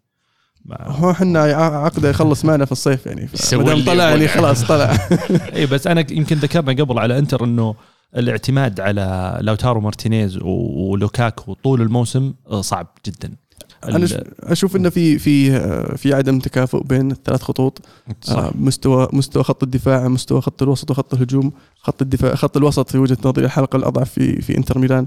يحتاجون اي برضو ال- ال- الأظهرة. فعشان كذا جاب أشلي يونغ ويقولون إحنا يبغى يجيب مو- موزس. موزس كان معاه في تشيلسي ويعرف آه، يستفيد منه في ال- ال- ال right wing back. آه، ففي خط الوسط يحتاجون برضو آه، عندهم الشباب العنفوان الشباب وكذا بس يحتاجون الخبرة أو اللي تجتمع مع ال quality. يعني بورخا بورخا باليرو يعني لاعب كويس بس مو هو باللاعب اللي ينقل ياخذ كل المراحل الثانية. إيه. فيعني واحد زي راكيتيتش مثلا ممكن يسوي الفرق. فيدال. إريكسون مثلا فيدال. لا وفي تخبط شوي أحس في الإنتر لما كل لاعب موجود في سوق الانتقالات مربوط اسمه بالإنتر. أقدر أقول كلام جرايد بس لما أشوفهم رايحين يشترون ناس زي أشلي يونغ وقاعدين والصيف الماضي جايب الكسيس يعني معليش مرة ثانية أنا عارف إن كلهم يونايتد مو بهذا قصدي. بس قصدي إن لاعبين out of favor لاعبين مو قاعدين يلعبون لاعبين أصلا مو قاعدين ينافسون في الخانات اللي هم فيها في فرقهم. طيب ما تسمي هذا تخبط شوي؟ كيف أشلي يونغ بيحسن من الخانة اللي عندك؟ يعطيك يعطيك حل على المدى القريب. أه، تجيب انت لاعب خبرة ولاعب أه، يعني لعب في في في محافل وفي في في مباريات كبيرة فيقدر يفيدك في هذه الفترة القصيرة اللي تحتاجه فيها. ولا تنسى في الدوري الإيطالي الدوري الإيطالي اللاعبين اللي يتخطون ال 30 يبدعون فيه لأن في الدوري الإيطالي تبدأ تلعب مخك مو بجسمك زي الدوري الإنجليزي، الدوري الإنجليزي إذا ما عاد فيك تركض خلاص ما تصلح. فالدوري الايطالي شوي تلعب بعقلك أكثر من إنك بس تركض. وشفنا لاعبين كثير يعني يقعدون في الدوري الإيطالي ل يعني أعمار طويلة. ولا عزيز؟ الا صحيح. وأضف إلى ذلك ترى كونتي تعودنا عليه اختيار أسماء معينة يستقطبها في النادي اللي يدربه كل أحد يتساءل وش يبي فيه ذا؟ وش, وش اللاعب اللي جايبه ذا غريب. يسوي شيء لكن معين. اي لكن. اي هو يعرف إن اللاعب هذا بيسوي الشيء اللي يبغاه منه بالضبط وهذا اللي يحتاجه. كونتي معروف عنه مدرب micromanager من النوع اللي بيبي وده لو عنده يد سوني يحرك سواها. لهالدرجة بيتحكم في كل تفاصيل ال- الفريق اللي قدامه أو اللي يدربه. فأتوقع إنه يونغ من اللعيبة هذول اللي يشوفهم كونتي يأدون اللي مطلوب منهم. والله ممكن. آه، المباراة الثانية اللي عندنا يوفي يفوز 2-1 على بارما. مبروك لك يا عزيز. هدفين من كريستيانو رونالدو. ورونالدو كذا يسجل على كل فرق دوري إيطالي. الله يبارك فيك. هو ظهر من قبل بارما مو مو مو بس من بارما ظهر مع بارما؟ عبد الله عبد الرحمن يقول إيه. عندك احصائيات رونالدو عندك أنا ما قبل بارما. قبل قبل بارما. هو كانت روما الظاهر هو كان فريق الباقي الوحيد. رونالدو مولع. رونالدو مشعل. من بعد آه، ما كثر الكلام إنه اللاعب انتهى واللاعب كبر واللاعب مدري إيش. بعد ما فاز ميسي بالبالون دور. أو بعد ما فاز ميسي نعم. بالندور رجع و- ومشعل آه، سبع مباريات على التوالي مسجل فيها. 12 هدف في آخر 10 مباريات الظاهر ال- مشعل رونالدو is on fire يعني. بس هذا وقته ترى. حتى من أيام مدريد بداية الموسم كان يبدأ هادي وبعدين شوي شوي ي picks up السرعة لين يوصل نهاية الموسم Mr. Champions League هذا اللي كان يصير هذا. المطلوب منه السنة هذه بكل تأكيد انه إنه يسوي نفس الشيء في ال Champions League حصل لوكاكو في قائمة الهدافين نفس الظاهر نفس الأهداف؟ ما أدري والله أو عداه أو عداه. ما أدري نسيت. بعد بس- أمس المفروض إنه عدى بعد أمس. بس أتوقع إنه رونالدو يمكن الفترة ال- ال- الأخيرة هذه لو ثلاث أربع مباريات الأخيرة بدع فيها بحكم إنه تغيرت طريقة ساري شوي مع مع, مع إشراك رمزي. لأنه كان قبل هيغواين وديبالا وكريستيانو فكان كريستيانو ممكن يطلع برا المنطقة كثير هيغواين ياخذ دوره بشكل أكبر. آه فالموضوع يمكن صار فيه يعني عدم تسجيل في في فترة معينة أو أو قلة في التسجيل لكن بعد ما رجع ال- ال- ال- الساري ال- ال- ال- ال playmaker الخانة آه، ورمزي وقبل كان برنارديسكي الآن نحس إنه رونالدو كان يدخل جوا المنطقة وصار عنده فرص التسجيل آه، أكثر. وأحد المفاتيح المهمة ديبالا ديبالا ديبالا. ديبالا يقدم شيء خرافي حاليا رجع لديبالا اللي نعرفه وثنائيته مع آه، رونالدو قاعدة تبدع بشكل كبير. بس فعلا وجود لاعب زي رمزي أتوقع إنه يعني مهم جدا للتكتيك التكتيك ساري واللي يبغى يطبقه ساري في في هذا الفريق. ما دامنا عند رونالدو في آه، بلبله ولغط قاعد تصير على فريق العام حق اليويفا Team of the Year لما طلع آه، الخطة كانت شيء شاطح شوي كانت 4 2 4 ولما تدقق فيها أكثر شوي تلقى إنه في المهاجمين التصويت رونالدو ما كان من ضمن الثلاثة الأوائل. فعلى العادة تعودنا اعلنوا تشكيله أعلنوا أرقام تصويتهم. أعلنوا الظاهر بالترتيب صح اعلنوا بس ما أدري أنا قام توني قاعد ادورها كنت كنت أبغى أشوف إذا رونالدو لما تقارنه بحقين الوسط مثلا يصير أعلى منهم ولا لا بس ما بعد لقيتها بشوف لك إياها الحين. بس الزبدة إن رونالدو ما كان أحد الثلاثة الأوائل في التصويت على المهاجمين لكن يويفا قرر تغيير الخطة ال 4 2 4 عشان يحط رونالدو كمهاجم رابع. إيش رأيكم في الحركة هذه؟ بس أنا عندي بس أول شيء تساؤل إذا هل أرقام التصويت طلعت ولا لا؟ لأن ما أعتقد إنه يعلنون عن أرقام التصويت لكل لاعب هذا اولا. ثانيا برضو أنا ما راح أدافع عن رونالدو ابدا أنا وجهة نظري مختلفة تماما لكن ما أعتقد إن الويفا قالت أعلنوا مثلا انه ترى التشكيلة دائما تكون 4 3 3 وهذه التشكيله خلاص معتمدة. فهم لهم الحرية إنهم يغيرون حسب ما هم يشوفون يناسبهم. ويناسب الأشياء الأخرى المحيطة بهذه الجوائز اللي دائما نتكلم عنها.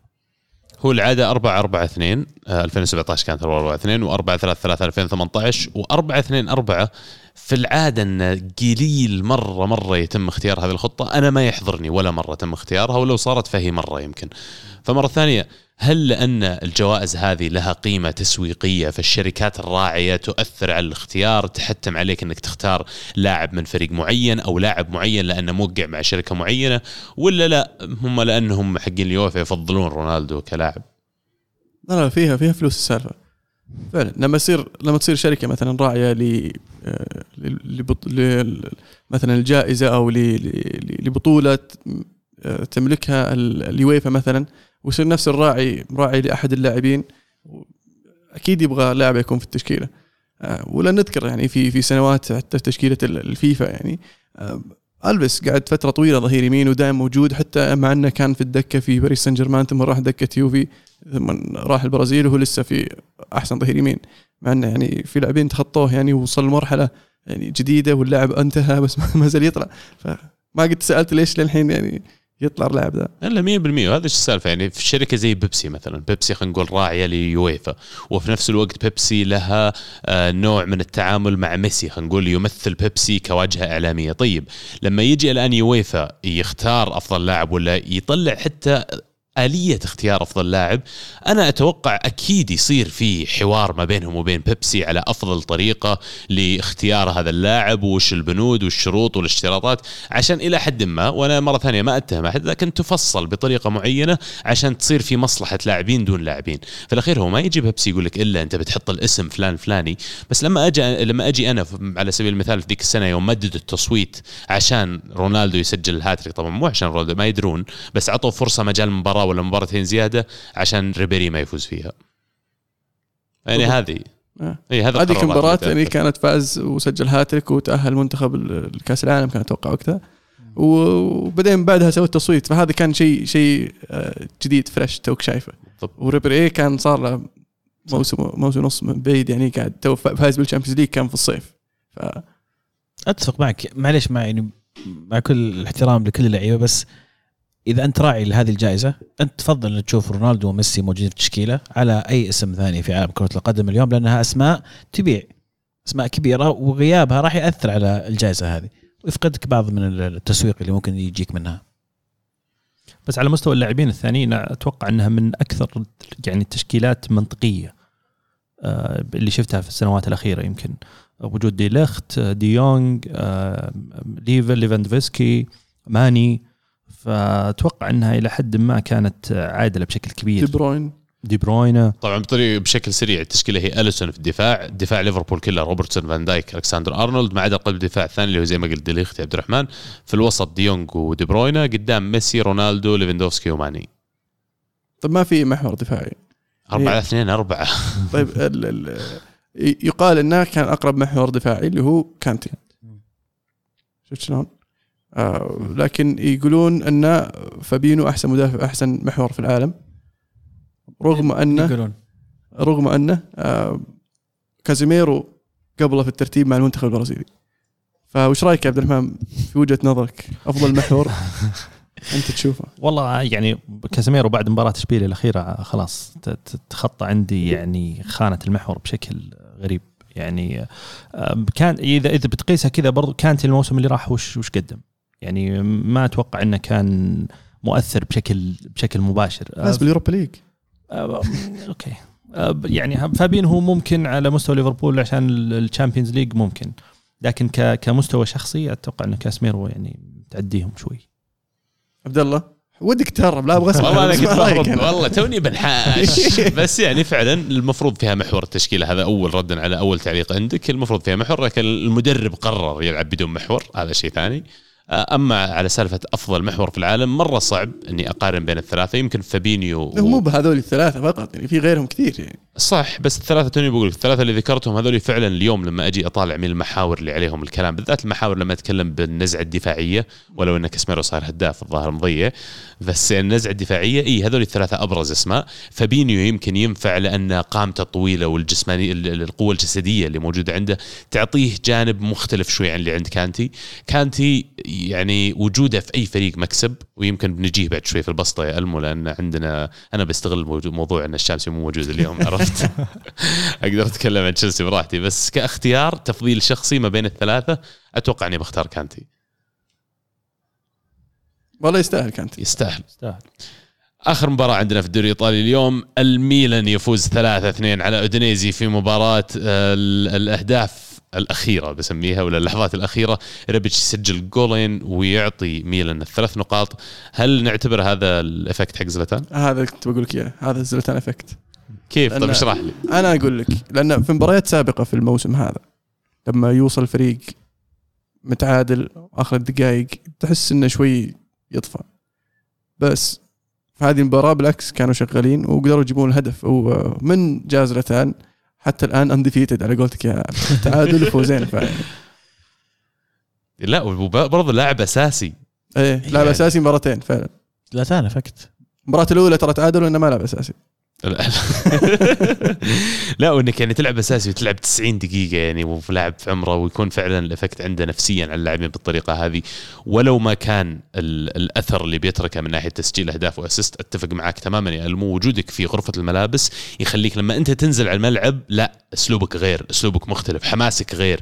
ما ما أترك لك مجال إنك تجي تهاوشني بعد شوي غرفة الملابس. إيه لا بتلعب أنت معك جنبك واحد زي زلتان تقول لازم أصير في يومي دائما.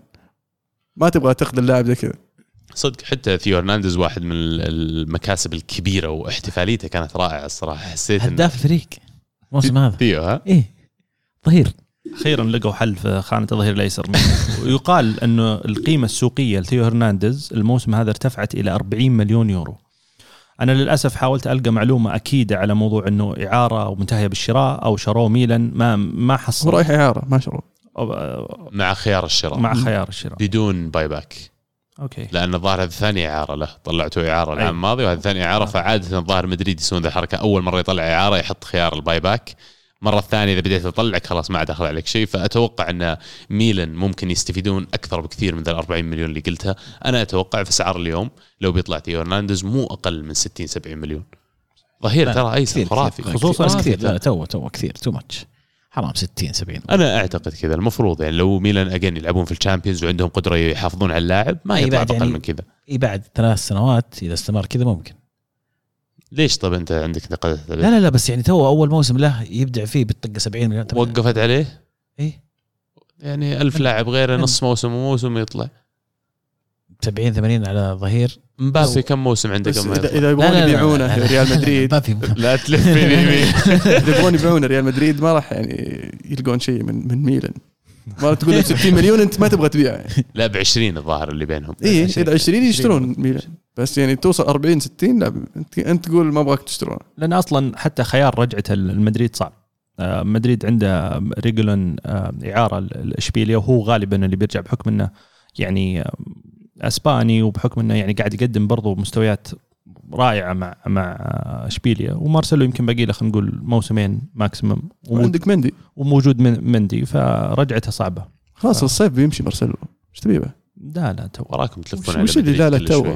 انت تبي تبيعهم بوجبا باللهيبه عشان كذا لا بس إيش. تبي مارسيلو يعني عندك ثلاث أظهرة شباب يعني كل واحد يقول لك أنا أفضل تخلي مارسيلو لمتى؟ أعتقه خلاص خله يروح الميلان يدو إنتر ميلان يدو- يدورون ظهير يسار يونغ خلاص. يونغ يلعب على اليمين ما عندك مشكلة. بس هات مارسيلو. بنجيهم في البسطة بعد شوي بس لو أنت مثلا مدرب الميلان وعندك لاعب زي زلاتان وقاعد تشوف الأثر هذا على الفريق أول شيء كيف تلعبه مع الفريق؟ هل تلعبه أساسي و90 دقيقة ولا يكون هو اللاعب دائما اللي تبحث إنك تريحه تطلع دقيقة 60 70 والشيء الأخير لو بتريحه وش المباريات اللي بتختار تريحه فيها؟ شوف لو أنا عندي واحد زي زلتان أنا بقول له إذا متى ما أنت جاهز وتقدر تلعب علمني لأن أنت أنت بتلعب. أنا بالنسبة لي ديفولت أنت أساسي. إذا أنت ما تقدر تلعب قل لي أبغى أريح ولا ما أقدر أكمل 90 دقيقة؟ مهما كثرت المباريات. إيه أنا. احتاجه أنا كمدرب الميلان الحين أحتاج زلاتان يكون موجود. أحتاج زلاتان يسجل ولا يصنع ولا يسوي قروشة بس. شباب؟ آه، يعني أنا أتوقع إنه زلاتان حاليا هو الخيار الأول مع وجود بيانتك اللي أنا بصراحة متحسف عليه شوي لأنه والياو لا تنسى الياو. والياو والياو يمكن يلعب على الطرف شوي أكثر لكن بيانتك كراس حربة واللي اللي جمهور ميلان أعتقد إنه هو الحل. آه، لما جاء والآن مع وجود زلاتان زلاتان ما راح يكمل لكن إذا هم فعلا يبغون يكملون على نفس المشروع أتوقع إنه ما يبيعون بيانتك يستمر زلاتان إنه يلعب متى ما كان جاهز زي ما قال آه، ألمو. برضو في ظل في ظل إبداع كاستيخو رجعة بونافنتورا اللي كانت وقتها جدا ممتاز بالإضافة إلى لياو برضو اللي قاعد يقدم برضو. ترى لياو قبل ما يجي زلتان تقريبا من بعد كم من مباراة في الموسم صار هو اللي يلعب راس حربة أساسي. وإلى الآن بجية زلتان ترى قاعدين يلعبون 4 4 2 فيعني أنا أعتقد أن ميلان حطوا اختيارهم في الجانب هذا. لياو راح يعتمدون عليه كمهاجم وبنجيه بعد شوي في البسطة بيانتك. أنا أعتقد أن انتهت أيامه مع الميلان. شكلهم بيطلعونه إعارة يمكن الموسم هذا على ما يشوفون. هل يقدرون يجيبون أحد ولا يجربون معاه مرة ثانية الموسم الجاي؟ هل في أحد يشتريه بالمبلغ ولا؟ فيه وبنجيه في البسطة. طول بالك بعد هذه. آه ما دام وصلنا النهاية تبون بطل وبصل أول ولا بسطة أول؟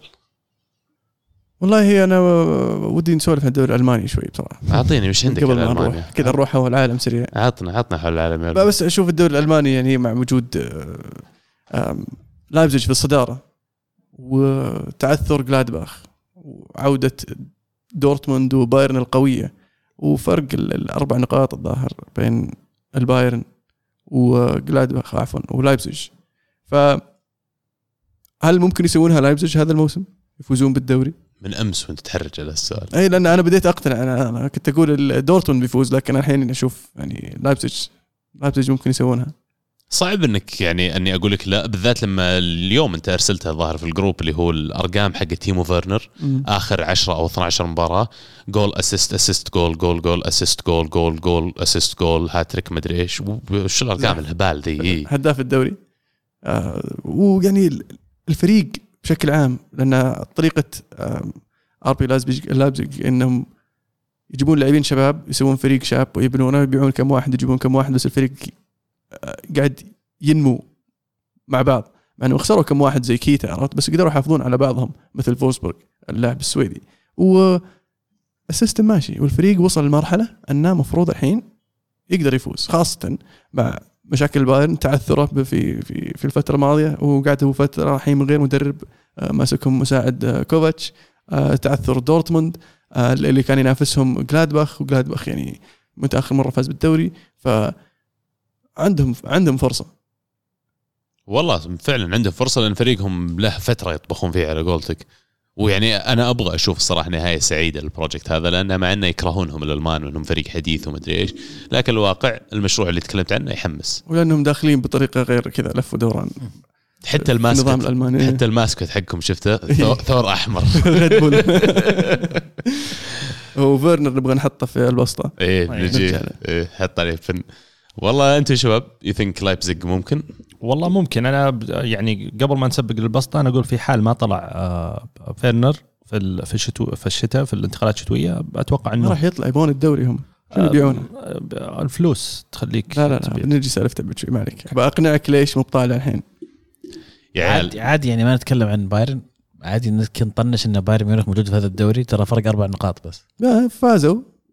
بايرن ميونخ يا عيال له طيب. سبع سنوات يفوز. طيب هلا هلا حان الوقت. هل- طيب إنت ما تشوف إنه حان الوقت إنه يجي حان؟ الوقت حان الوقت معك أنا معك أوكي.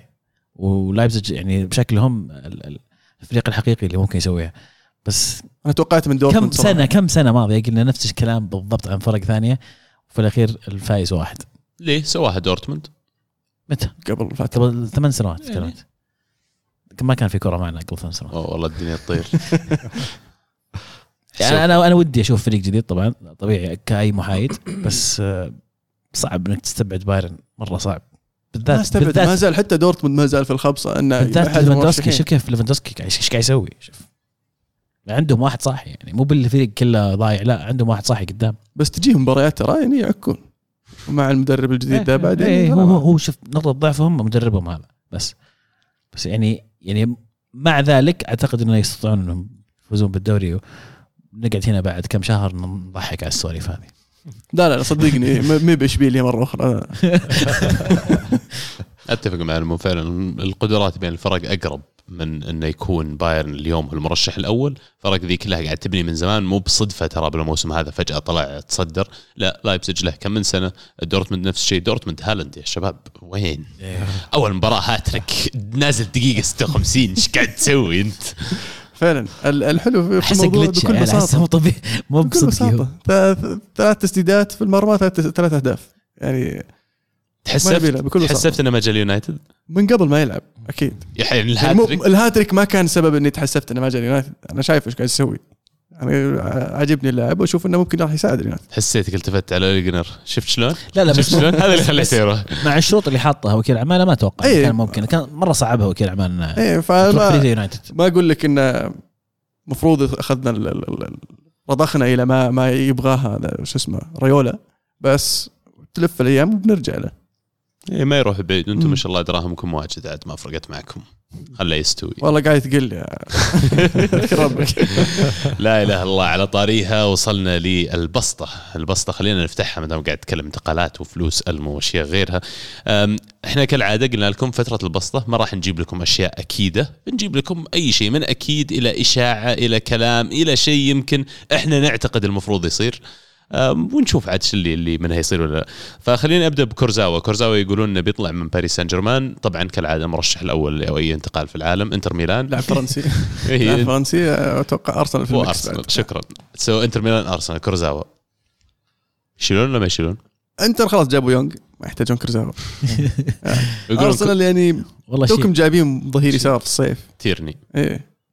وعندك كويس. شو اسمه؟ آه، كول آه، شو اسمه؟ كالي- كولاسيناتش. كولاسيناتش. أنا أتفق مع عزيز. أنا أعتقد. أن كورزاوا ترى أشيل مو بس كذا لأنه يلعب في عدة مراكز ترى مو بس يلعب ظهير يسار. أقدر العبه قلب أقدر العبه وسط ولا ما تحس هذا بس desperate كذا أي شيء بلعب أشتري أي شيء. ما أدري ما أشوف إن ال- ال- ال- المركز اللي يحتاج أرسنال. طيب كافاني تشيل في يونايتد ولا لا؟ بعد. إصابة راشفورد. أشيل حتى قبل. أشيل كفاني وتعتقد طب ممكن تصير الصفقة ذي؟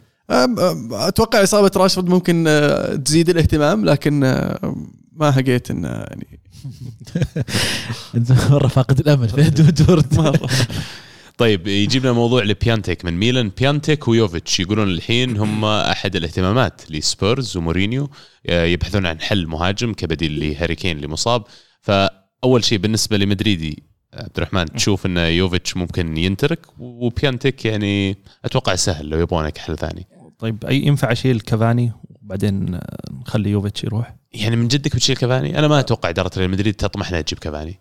انت آه. تقدر تجيب اي مهاجم في العالم تروح تجيب كافاني وين راح تيمو فيرنر وين راح هالاند؟ وين؟ يعني آه، ممكن لكن أتكلم إذا بتتكلم عن المستوى القريب بحكم إنه بنزيما يعني لسه واضح إنه باقي له بعد بعد تجديد عقده بعد موسمين ثلاث مواسم قدام. فكافاني أحسه يعني مناسب لطريقة زيدان خصوصا إنه ما يلعب دائما بنزيما كراس حربة ثابت. يعني بنزيما دائما تشوفه يتحرك برا برا المنطقة ممكن يلعب كمهاجم ثاني. بعض الأحيان رودريجو البرازيلي آه، يدخل مكان بنزيما يكون راس حربة. لكن أجويرو طيب. أجويرو أحسن لي من كافاني. أشيل. انت بس تبي تشيل مهاجم. أنا بشيل مهاجم. كافاني قال أشيل. مهاجم بس. لكن أتوقع بيانتك كخيار بالنسبة لتوتنهام إذا بين بيانتك وبين يوفيتش أتوقع إن بيانتك بالنسبة لهم خيار أفضل. يوفيتش لسه لسه صغير لسه قاعد يمكن يحاول آه، يثبت نفسه. الثقة شوي قلت مع مع قلة المشاركات مع مدريد ف ما تحس إنه ممكن مناسب حاليا. لكن آه، توتنهام أتوقع عندهم قوة شرائية وبيانتك جاهز ولاعب هداف ممتاز وفي ظل إصابة هاري كين الطويلة يشيل. يطلعونه إعارة؟ هذا سؤالي مدريد يخلونه يطلع إعارة؟ يوفيتش؟ إي. آه ممكن. إي. عزيز. سياسة مدريد؟ إي. أنا أشوف أول شيء غلط إن ميلان يتخلون عن بيونتك. هذا أول شيء. طبعا. لأن لاعب هداف وأثبت نفسه موسم كامل السنة الماضية يمكن الحين يمر في فترة صعبة لكن أعتقد إنه فعلا هو مهاجم رائع. مش غلط إنك توديه إعارة ست شهور في توتنهام. وترجع السنة الجاية. لأن ما تدري زلتان بيقعد معك ولا بيرجع. ما تقدر أصلا ما تقدر تعتمد على زلتان السنة الجاية يمكن إنه يعني خلاص العمر له أحكام. عمر افتراضي. اي ف... فأتوقع إن بيونتك المفروض إنه يقعد في في ميلان سواء السنة هذه أو السنة الجاية. لكن إذا خذوه إذا خذوه سبيرز أو عندهم فرصة يأخذونه أتوقع إنه راح تكون صفقة جيدة جدا.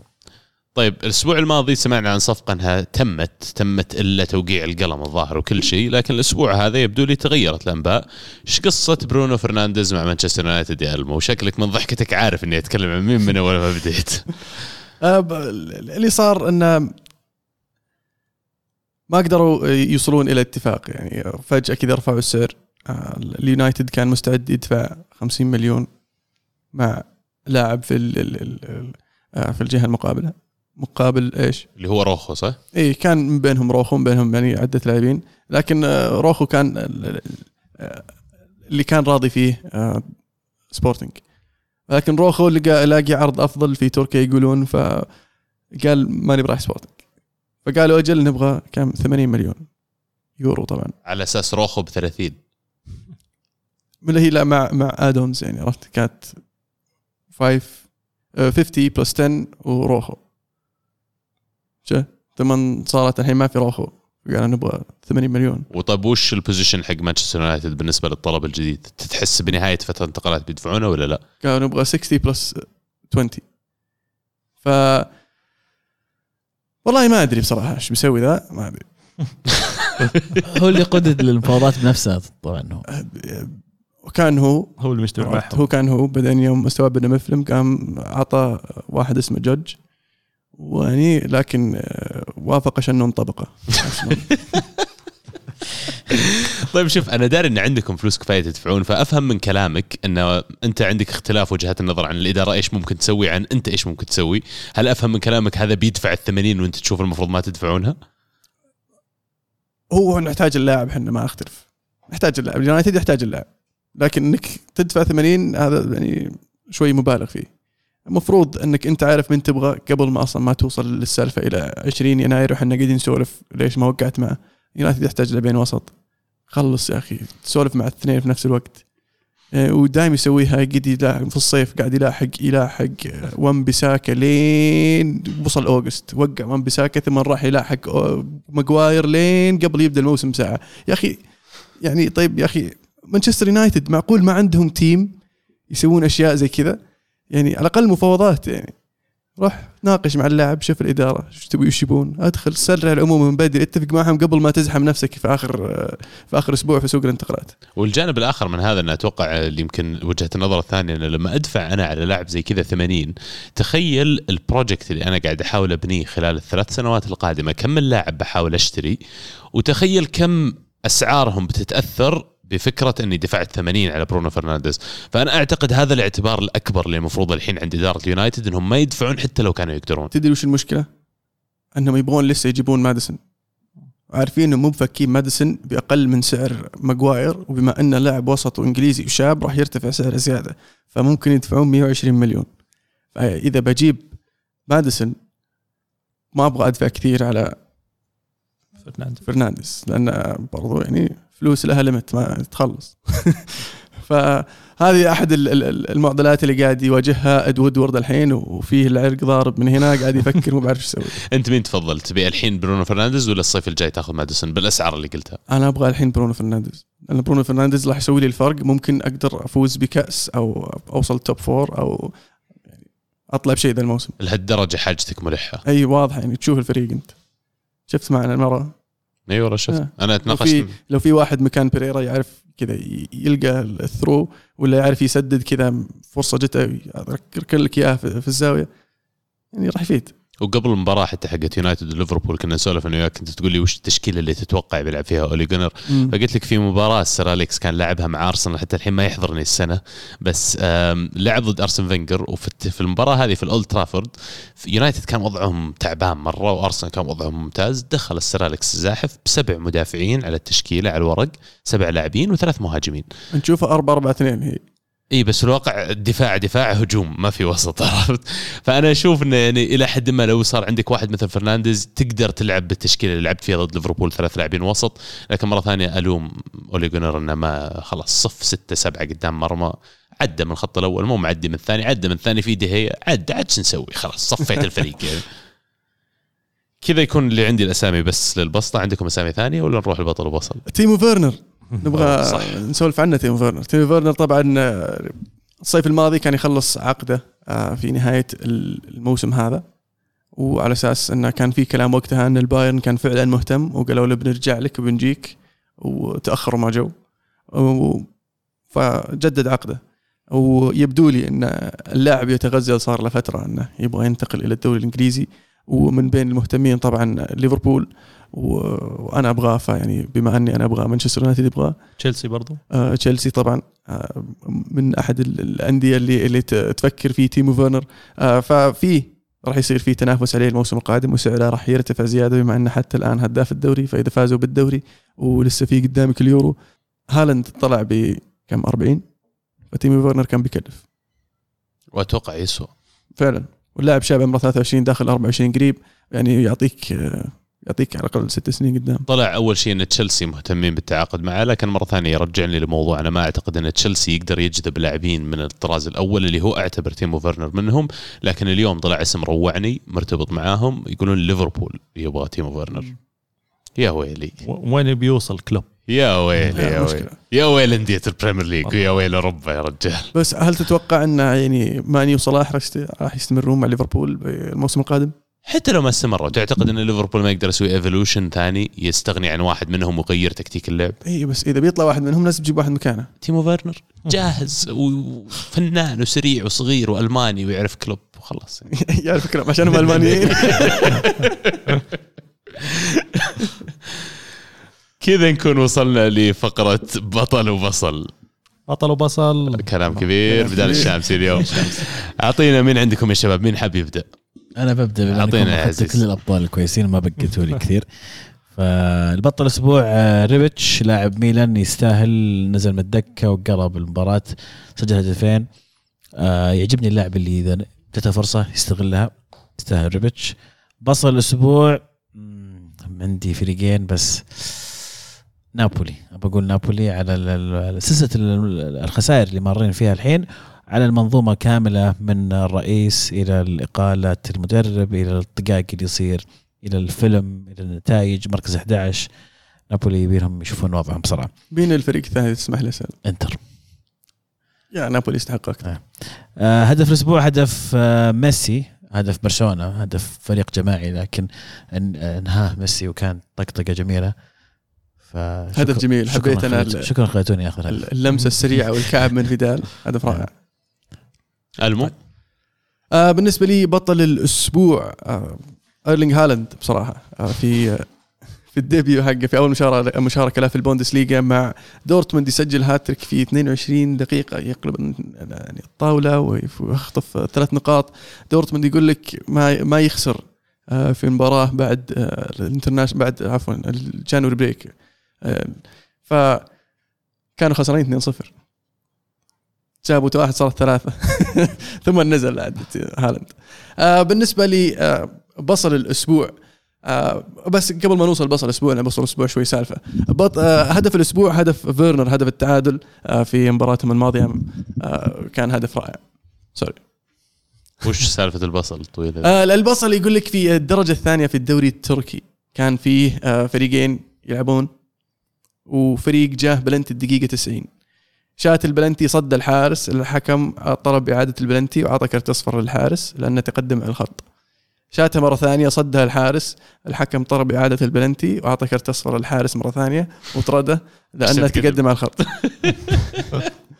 مين حرس؟ مين مسك في المرمى؟ المدافع يمسك المدافع ال- ال- المرمى ويصد البلنتي الثالث. طبعا البصل بهذه الصورة طبعا الفريق اللي ما عرف يسجل ثلاث بلنتيات ورا بعض والحكم الحكم يستاهل عبد الرحمن أعطيني بطل البصل بطل الأسبوع بالنسبة لي آه، ايموبيلي آه، مهاجم لاتسيو آه، بسجل هاتريك ال- الجولة اللي راحت وطبعا هو الهداف الأول في الدور الدوريات الخمس ال- الكبرى. ولاتسيو كمنظومة سيميوني إنزاجي لاتسيو الفريق اللي اللي اللي قاعد ينافس لحد الآن. بس ال- الأسبوع الأسبوع بالنسبة لي هو مونكي المدير الرياضي لإشبيليا. بعد تصريحه اللي يمكن ذكرته عبد الله قبل إنه في حال الهدف الثاني الهدف التعادل لاشبيليا اللي حسب آه، كان في شك إنه آه، غير صحيح وأنا بالنسبة لي غير صحيح رجع الحكم للفار وأقر إنه يحسبه. فقال إنه في حال إنه الحكم قرر يح يعني يلغي الهدف هذا اللي هو يعتبر الثاني لإشبيليا في في المباراة راح أنزل الملعب واخلي اللاعبين يطلعون برا المباراة. يعني الدعوه ميب على كيفك والله يعني ميب آه، ميب ما تلعب في حارة. فيعني أتوقع انه تصريح غير موفق خصوصا من مونكي اللي اللي إحنا عرفنا عنه إنه هادي آه، نوعا ما يعني. راح خرب روما بس ورجع مرة ثانية لاشبيليا آه، هدف الأسبوع بالنسبة لي آه، هدف جيريمي بوغا لاعب ساسولو أمام تورينو. هدف أكثر من رائع. يعني أنصح فعلا اللي ما شافه يشوفه. عبد الله شفت أنت؟ لا. كنا قاعدين سوا نشوف المباراة وأنت كنت مطنش ال- ال- التلفزيون وجانا علي إني حاط الدوري الإيطالي وغيرت من الدوري الإنجليزي. وفاتنا الجول. لا وجاء الجول وريتك إياه. قلت شوف هذا ما يتسجل في, في إنجلترا. بس لسه ما شفت أنت. عشان كذا ما ذكرت لا هدف جميل صراحة. لاعب رايق في الوسط. جاء لاعب وعطاه كوبري وبعدين شاتها شوتها غريبة. ما أدري شلون طلعت ونزلت في الباب. فاللي ما شافها يشوفه. معار من تشيلسي اللاعب. فممكن يسجل في إنجلترا. كان لا لعب لا. لعب في فترة من فترات تشيلسي. لعب ثلاث مواسم يمكن من 2015 إلى 2018 طيب جا دوري يا رجل أنا بطل الأسبوع عندي ثلاثي دفاع ليفربول ألكسندر أرنولد فان دايك وأليسون لأني في ال fantasy استخدمت ال wild card الأسبوع هذا وحطيت الثلاثة. حصلت على أسيستين وجول بالإضافة إلى أن ال bonus points زائد ثلاثة زائد اثنين زائد واحد كلها عندهم. أسبوع رائع الصراحة ويستاهلون الأبطال يعني اللي سووا لي في ال fantasy. مجهود يشكر. أه بسوي زيك ألمو لأنه والله أعطيتني فكرة على بصل وبتكلم عنها الحين بس إن هدف الأسبوع هدف صلاح الثاني لأن ال assist جاء من عند أليسون. ال- المباراة كلها واللي صار فيها كان أعطاك روعة. نقاط كثير في ال fantasy. إي بالضبط. أما البصل يعني أنا ما أدري كيف أقول الشيء هذا عشان ما أبدو بطريقة خلينا نقول يعني آه، غير محبذة بس إن أنا بقول اللي في خاطري. أنا جالس بدون ذكر أسماء بس جالس أتفرج على أحد البرامج الرياضية خلال الأسبوع هذا والبرامج البرنامج هذا المفروض واحد من أكثر البرامج جماهيرية ويطلع التلفزيون هو. كانت ساعة من ضياع حياتي على الفاضي. كانت ساعة من ناس يتكلمون في أشياء هم ما يفهمون وش اللي قاعدين يتكلمون فيه. أسطوانة تنع- تنعاد. فريق لم يوفق في إحراز الفرص اللي سجلها اللي- سنحت له. وفريق يعاني من غياب لاعب ونفس الأسطوانة تنعاد. فاللي أنا أبغى أقوله بس أنتم كمحبين كرة قدم وكمحبين لل- لل- للكرة الجميلة فعلا وللعب الجميل لا تحد الأماكن اللي تاخذ منها المعلومات معلومات ولا تاخذ منها انت وجهات نظرك ولا تبني عليها النقاشات اللي تخوضها على ناس زي كذا. الإعلام الرياضي القديم هذا خلص. يعني أنا ودي إني أشوف دماء جديدة ودي إني أشوف وجيه جديدة. فعلى كل واحد منكم حتى أنتم يا المستمعين لما أنت تختار إيش تاخذ منه وتختار الأشياء اللي تتركه أنت automatically ما تصير تعطي قيمة للناس اللي جالسين يتكلمون بأشياء هم مو في مكان المفروض يتكلمون عنها. ولهم وللبرامج الثانية اللي ما تسوي ما تحاول تسوي أي جديد وتحاول إنها فعلا تقدم مادة مثرية وماده جميلة entertaining أعطيهم كلهم بصل. بس والله. هاشتاج هاشتاج نهاشتاجهم يا شيخ. خش الهاشتاج الكرة معنا. آه، معنا مشاركة من جوتالي يقول أنا سمعت حلقة أهم أحداث العقد معقولة ما في ولا ولا شيء لكريستيانو. لا ال double اللي على اليوفي ولا اليورو ولا الهاتريك على أسبانيا وأشياء كثيرة أتوقع كان عقد كريستيانو بدون نقاش. هل نسيتم أم تناسيتم؟ تناسينا صدق اتفقنا قبل قبل الحلقة إن اللي سواه صدق اللي سواه رونالدو وميسي خلال العقد هذا شيء خارج من أي حسبة. اللي سووه كله يعتبر على level مختلف تماما. واتفقنا إن نركز شوي على الأشياء الثانية اللي ممكن الناس غابت عنهم. ما يغيب على أحد إن ميسي ورونالدو العقد الماضي ال peak of their powers يعني وش تتكلم عن إيش؟ مين يقدر يجاريهم؟ تناسيتم متعمدين يعني. ما أدري سمها اللي تسميه عاد بس أنا ما كنت موجود ولا عبد الرحمن عشان كذا عشان كذا ها؟ والله واحدة من الحلقات كنت موجود. طيب آه شريف يقول وش التدرج اللي يمشي عليه اللاعب حتى يصل للفريق الأول؟ يعني مثلا زي فاتي وصل للفريق الأول برشلونة وهو توه 17 سنة. وكل كل نادي عنده فئات سنية. من يسمونهم تحت التسع سنوات تحت العشر سنوات تحت 12 سنة. وكل نادي عنده طريقة مختلفة في آه، يعني حصر الفئات السنية. أو فاللاعب الطبيعي يتدرج كل سنة مع سنته. لكن في لاعبين يفوقون الفئة العمرية اللي هم فيها. فتلقاه عمره 12 سنة يلعب ما تحت ال 16 سنة. ثم لما يصير عمره 15 سنة تلقاه يلعب تحت ال 19 سنة. ثم لما يصير عمره 16 سنة تلقاه يلعب مع تحت 23 سنة. فلما يصير هذا عمره 16 سنة يلعب مع تحت 23 سنة تعطيه فرصة. تشوفه تجيبه يتدرب مع الفريق الأول. يمكن تختبره وتشوف إيش وضعه وش هو من اللحية. أو بعض المدربين عندهم الجرأة انه يعطيه الفرصة في الفريق الأول يلعب في أحد المباريات المهمة. فتختلف هي من لاعب إلى لاعب ومن مدرب إلى مدرب ومن نادي إلى نادي, نادي إلى نادي بالضبط. ريت يقول بالنسبة للقطة اللي ذكرها عزيز عن رمي الورقة من فوق الحاجز في إيطاليا اللاعب اللي انتقل كان الأمير دييغو ميليتو انتقل من سرقسطة إلى جنوة. أما بالنسبة لشنب الذيب فكأس الرابطة الفرنسية تم إلغائها بدءا من هذا الموسم. هاشتاج مركزين. Coupe de Ligue طيب كانوا يلعبونه. شكله مو مركزين.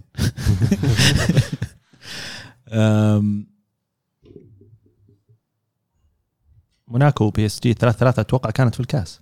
إيه. لا هو يتكلم عن كاس كاس الحليب. أي كاس ثالث عند فرنسا أي. BXR يقول مستحيل إنك تحمل كل النتائج السلبيه لجاتوزو فقط الفريق رايح للهاوية. نابولي اللي كان منافس على اللقب منذ 2014 ويملك لاعبين نجوم يتمنونهم فرق كثيرة. الآن موجود في المركز 11 بسبب رئيس أحمق ما يعرف يحتوي مشاكل فريقه وما يطلع أحد الإعلام. أنا بعيد عليكم المعلومة اللي قلتها قبل شوي. أنا من لاعبين Football Manager. أي أحد يحب التدريب ويحب الكورة لازم يجرب هاللعبه من عام 2004 و2005 وأنا ألعبها. لكن في Football Manager 2020 في كل السيفات اللي عندي لما أخليه يقدم ل 20 و30 سنة في كل السيفات. جاتوزو واحد من أكبر المدربين في العالم. وصدقني Football Manager يعرفون. جاتوزو مين؟ جاتوزو كيليني. من الناس الحاليين يعني فإذا عندك فريق جديد وحط في بالك كليني مدربك القادم بس لازم تصبر عليه. حطوه مكان ساري يا أخي. خليه يعتزل طيب. خليه اصبر عطى فرصة شوي. أحمد يقول أربع مدربين من اعتزل السير جيجز ما ينحسب. من يومه ومانشستر ما له تكتيك واضح أو طريقة هجوم أو حتى دفاع. المشكلة ما هي في أولي أو سابقه. مورينيو المشكلة باللي أطلقنا عليه الشامخ.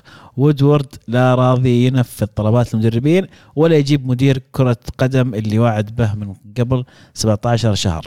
كان ذلك في شهر أغسطس من عام 2018 عندما أعلن فريق مانشستر يونايتد عن رغبة عن رغبته في تعيين مدير لكرة القدم بعد 17 شهر لم يكن هناك موعد أبد. بعدها. شكرا لك. شكرا لك. تسمح لي بس أزيد تعليق على هذه. آه، إذا تذكرون سالفة آه، ليفربول وبرندن روجرز كيف كان مهم في آه، قصة كلوب اللي قاعد نشوفها الحين. مشكلة مانشستر يونايتد برضو أن جاب الأربع مدربين كل واحد يلعب بطريقة مختلفة تماما.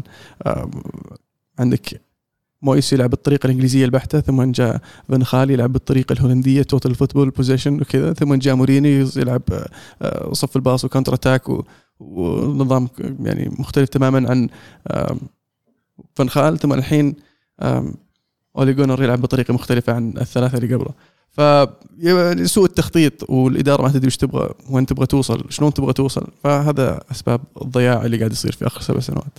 عطله يقول إيش رأيكم في هالاند وافتتاحيه مسيرته مع دورتموند؟ والكلام عن الاسطوره ديفيد مويس ورغبته بالرجوع الظاهرة فيلايني معه في الفريق. وأخيرا هارد لك يا ألمو الخسارة من الانفنسبلز الجدد راحت على عبد الله ومبروك خروج الكابيتانو يونغ وعقبال العاهات الأخرى مثل بريرا والشباب هذا قاعد. يثور على الجميع. هاي لف عليكم كلكم سماه سماه الظاهرة في الليل ها إيه. والله مكانه مو ف- فاضي مرة.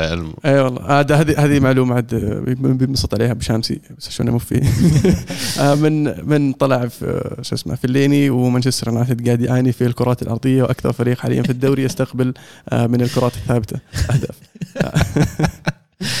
طيب آه، محسن يقول صفقة يونغ للإنتر فاشلة. ما أدري وشلون عاقل فكر فيها حتى لو أبدع معنا قل- قليلا قليلا وهذا المتوقع لأن الأظهرة اللي عندنا ما أسرحهم على غنم.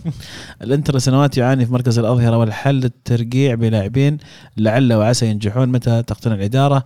باهمية المركز وتدفع به لحل المشكلة الأزلية. والله أنا أنا أختلف معك على انه يقدرون يستفيدون معاه يا ألمو يستفيدون منه sorry اشلي يونغ أنا أشوف إنه فعلا صفقة خاطئة مرة. اشلي يونغ مو بالشخص اللي بيقدر يصير لاعب المرحلة؟ تكلمنا عن الموضوع خلاص. آه سير مأمون يقول سلام. طردة فالفيردي تذكرني بطردة بليغريني من السيتي. فرق جاحدة وجماهير أجحد. وحاب أعرض على ألمو تشجيع أرسنال. الفريق يستاهلك وتستاهله.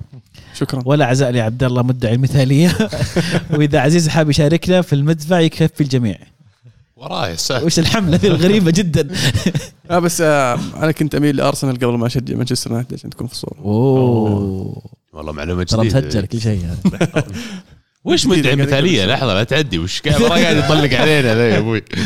أنا أشوف أن من حقك طالب بتوضيح. والله أنا طالب بتوضيح. مو بس كذا يا أخي يبينا نسوي حلقاتنا live عشان يتعرفون إنه فعلا مو مدعي المثالية.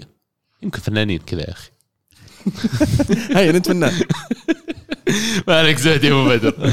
مشاركة أخيرة من مهند يقول بطل وبصل بطل الأسبوع. هو طرد فالفيردي بصل الأسبوع نعطيه فالفيردي وهو طالع يستاهل. هدف الأسبوع هدف برشلونة أهم ما في الهدف assist فيدال. والله كله على فالفيردي والله مسكين فالفيردي بصراحة مسكين. ال- اللا برشلونيين يشوفون إنه يعني شوي في إجحاف حق هذا المدرب. فانا ما أختلف معهم صراحة على فكرة إن المدرب لا يصلح لبرشلونة فعلا. وسولفنا فيها أكثر من مرة وكنا يوم متفاجئين. تعيينه يوم تعيينه كان لا الموضوع. حتى حتى يوم يوم قبل ما يوقعون يجددون عقده كنا نقول إنه خلاص هذا آخر موسم له. مفروض إنه بالصيف اللي راح جابوا مدرب جديد وفي نص الموسم زي ذا الوقت ويجددون معه. وي- والحين يقيلونه في نفس الوقت. ويعتمد على الفريق وش وش يبغى؟ الفريق يعني وين يبغى يوصل؟ وش وش أهدافه؟ زي اللي, اللي ذكر قبل شوي عن آه، بليغريني يعني إذا أنت جايك جوارديولا آه، متاح ومستعد إنه يمسك الفريق أكيد إنك ما راح تقول لا خصوصا إنه كلنا شفنا إن جوارديولا نقل السيتي level ثاني. يعطيكم العافية شكرا لكل من شاركنا على الهاشتاج. شاركونا أيضا الأسبوع القادم على نفس الهاشتاج الكورة underscore معنا وترقبوا سؤال آخر أو خلينا نقول موضوع ثاني نسولف فيه في الكورة. سألناكم خلال الأسبوع هذا عن من هو اللاعب اللي ممكن تجربة لفريقك خلال فترة انتقالات شتوية يعطيكم العافية. كان في مشاركات جميلة صراحة كان في أسماء آه، خلينا نقول مميزة. وما زال السؤال مفتوح ترى. طبعا. لأنه ما آه، انتهى يناير. في سؤال جديد. الحلقة؟ يعني إيه. إيه. نبغى نبغى نعرف رأيكم في أفضل محور في العالم يعني. هذا سؤالك الحلقة؟ اي سؤال الحلقة. محور بمواصفات إيش؟ محور دفاعي. okay. إيه. إيه، محور دفاعي. أنت وش وش تعريفك للمحور الدفاعي؟ علمني وش هو هذا قل هذا هو. طبعا يعني أضيف تعقيد إضافي. تعقيد. عادي تقول لي يعني تعطيني فريق معين تقول لو أنت هذا الفريق مين المدافع والمحور المثالي؟ شلون يعني؟ يعني يقول لي مثلا لو أنت أرسنال مين المحور المثالي؟ لو أنت ليفربول مين المحور المثالي؟ لو أنت مدريد؟ لو أنت مدرب وتدرب فريق مين المحور الدفاعي اللي تبغاه يلعب فريقك؟ ما ينفع وش معطياتها الفريق؟ طيب شلون يلعب؟ خلاص أسلوب لعبه؟ لا يعني لا تسأل كثر اسئله صعب نفسك الموضوع. تسوي زي بني إسرائيل ها؟ والله ما أدري السؤال جيد. يعني أتوقع في نوعية كبيرة و spectrum يحب يسميه الشامسي spectrum من ال- ال- المحاور الدفاعية. توريرا توريرا. ففي في اللاعبين اللي مثل توريرا اللي هو يعتمد أكثر على إنه فنان على الكورة يعتمد أكثر إنه يعني يمكن مهامه الهجومية أكبر شوي من المحور التقليدي. في عندك المحور التقليدي اللي هو ناس يقطعون الكور نسميهم anchor man. anchor man ناس زي كاسميرو بالنسبة لريال مدريد. زي يايا توري أول كيف كان يلعب مع برشلونة هذول كلهم anchor man بعدين في عندك ال- المحور الدفاعي اللي هو غالبية شغله وأول كانوا يفضلونهم الطليان كثير هو إنه يبطئ الهجمة المرتدة ويجون على بالي ناس زي اميرسون مثلا أول زي اليوم يمكن كانتي وغيره من اللاعبين النشيطين في الدفاع. وبعدين في أخ آخر نوع آه، ال regista أو ال deep-lying playmaker اللي هو اللاعب اللي غالبا يكون صانع لعب لكن موجود في أقرب للدفاع وعليه مهام دفاعية أكثر من العادة فيعني في عندي خيار مفضل على كل نوع من هالمحاور لكن إذا تسألني على أنا مين أختار كمحور أحطه أنا قلت قبل شيء كانتي وأتوقع إنه يعني ما في مثل كانتي اليوم آه ممكن أتفق معك تعرفون إيش يعني آه، regista؟ معلومة يعني regista؟ معلومة لغوية تعرفون إيش يعني regista؟ قول. يعني مخرج. مخرج ها؟ يعني بالإيطالي يعني مخرج. طبعا regista هو يتكلم عن مركز المحور اللي يلعب على الضغط يضغط على ت- ت- الضغط. لا تخيل بيرلو. بيرلو. هو بيرلو. قاعد يخرج المباراة من الخلف. كيف؟ وأنا أشرح. لو ودك تشوفون يديني وأنا أحرق. يخرجها للأمام. أتوقع خلاص طولنا في الحلقة. أنت سطحنا انت شوي. من عندك أحسن محور دام فتحت السؤال؟ الحين كانتي زي ما قلت لك. كانتي بعد. عبد الرحمن نفس الشيء؟ كاسيميرو. اسمع جاك المدريدي. قسم بالله كلكم كذا عرفت؟ والله. والله يعني- مهاجم في العالم بنزيما أحسن لا لا لا، بس يعني أبداً. في- في المنافسة كازميرو كانتي دفاعيا اسمع، كالنوع النوع الأول اللي ذكرته. عليه شوي. النوع الأول اللي ذكرته عبد الله أتوقع كاسميرو يعني حتى اللي سواه في المواسم حق الشامبيونز ليج كان كان خرافي. نبغى نسمع منكم أنتم بعد مستمعينا فعلا يمكن الهدف من هذا السؤال أكثر من أي شيء ثاني إن نوريكم كيف مختلف مختلف من شخص لشخص تعريفه للمركز هذا وفعلا حتى لو تعريفك شاطح اكتب لنا تعريفك للمركز المحور زي ما قال ألمو وبعدين عطنا لاعبك المفضل. كذا نكون خلصنا لمواضيعنا لحلقة هذا اليوم. طولنا عليكم شوي معليش لكن طالت من السواليف والله ودنا نتكي معكم. نذكركم تابعونا على كل حساباتنا على التواصل الاجتماعي. المو يضحك أحس عندك شيء تقوله. قاعد أفكر بالمحور بس. صار عندي خيارات زيادة نذكركم تابعونا كل يوم ثلاثاء حلقة جديدة تابعونا على تويتر سناب شات اي تيونز ساوند كلاود موجودين على كل ال applications من ضمنها أنغامي وسبوتيفاي. مرة ثانية زي ما نذكركم كل أسبوع شاركوا معنا بأي فكرة تجيكم على هاشتاج الكورة معنا. وإن شاء الله وعدنا معكم الثلث الجاي حلقة جديدة. كانت الكورة معنا والحين الكوره معكم. فمان الله.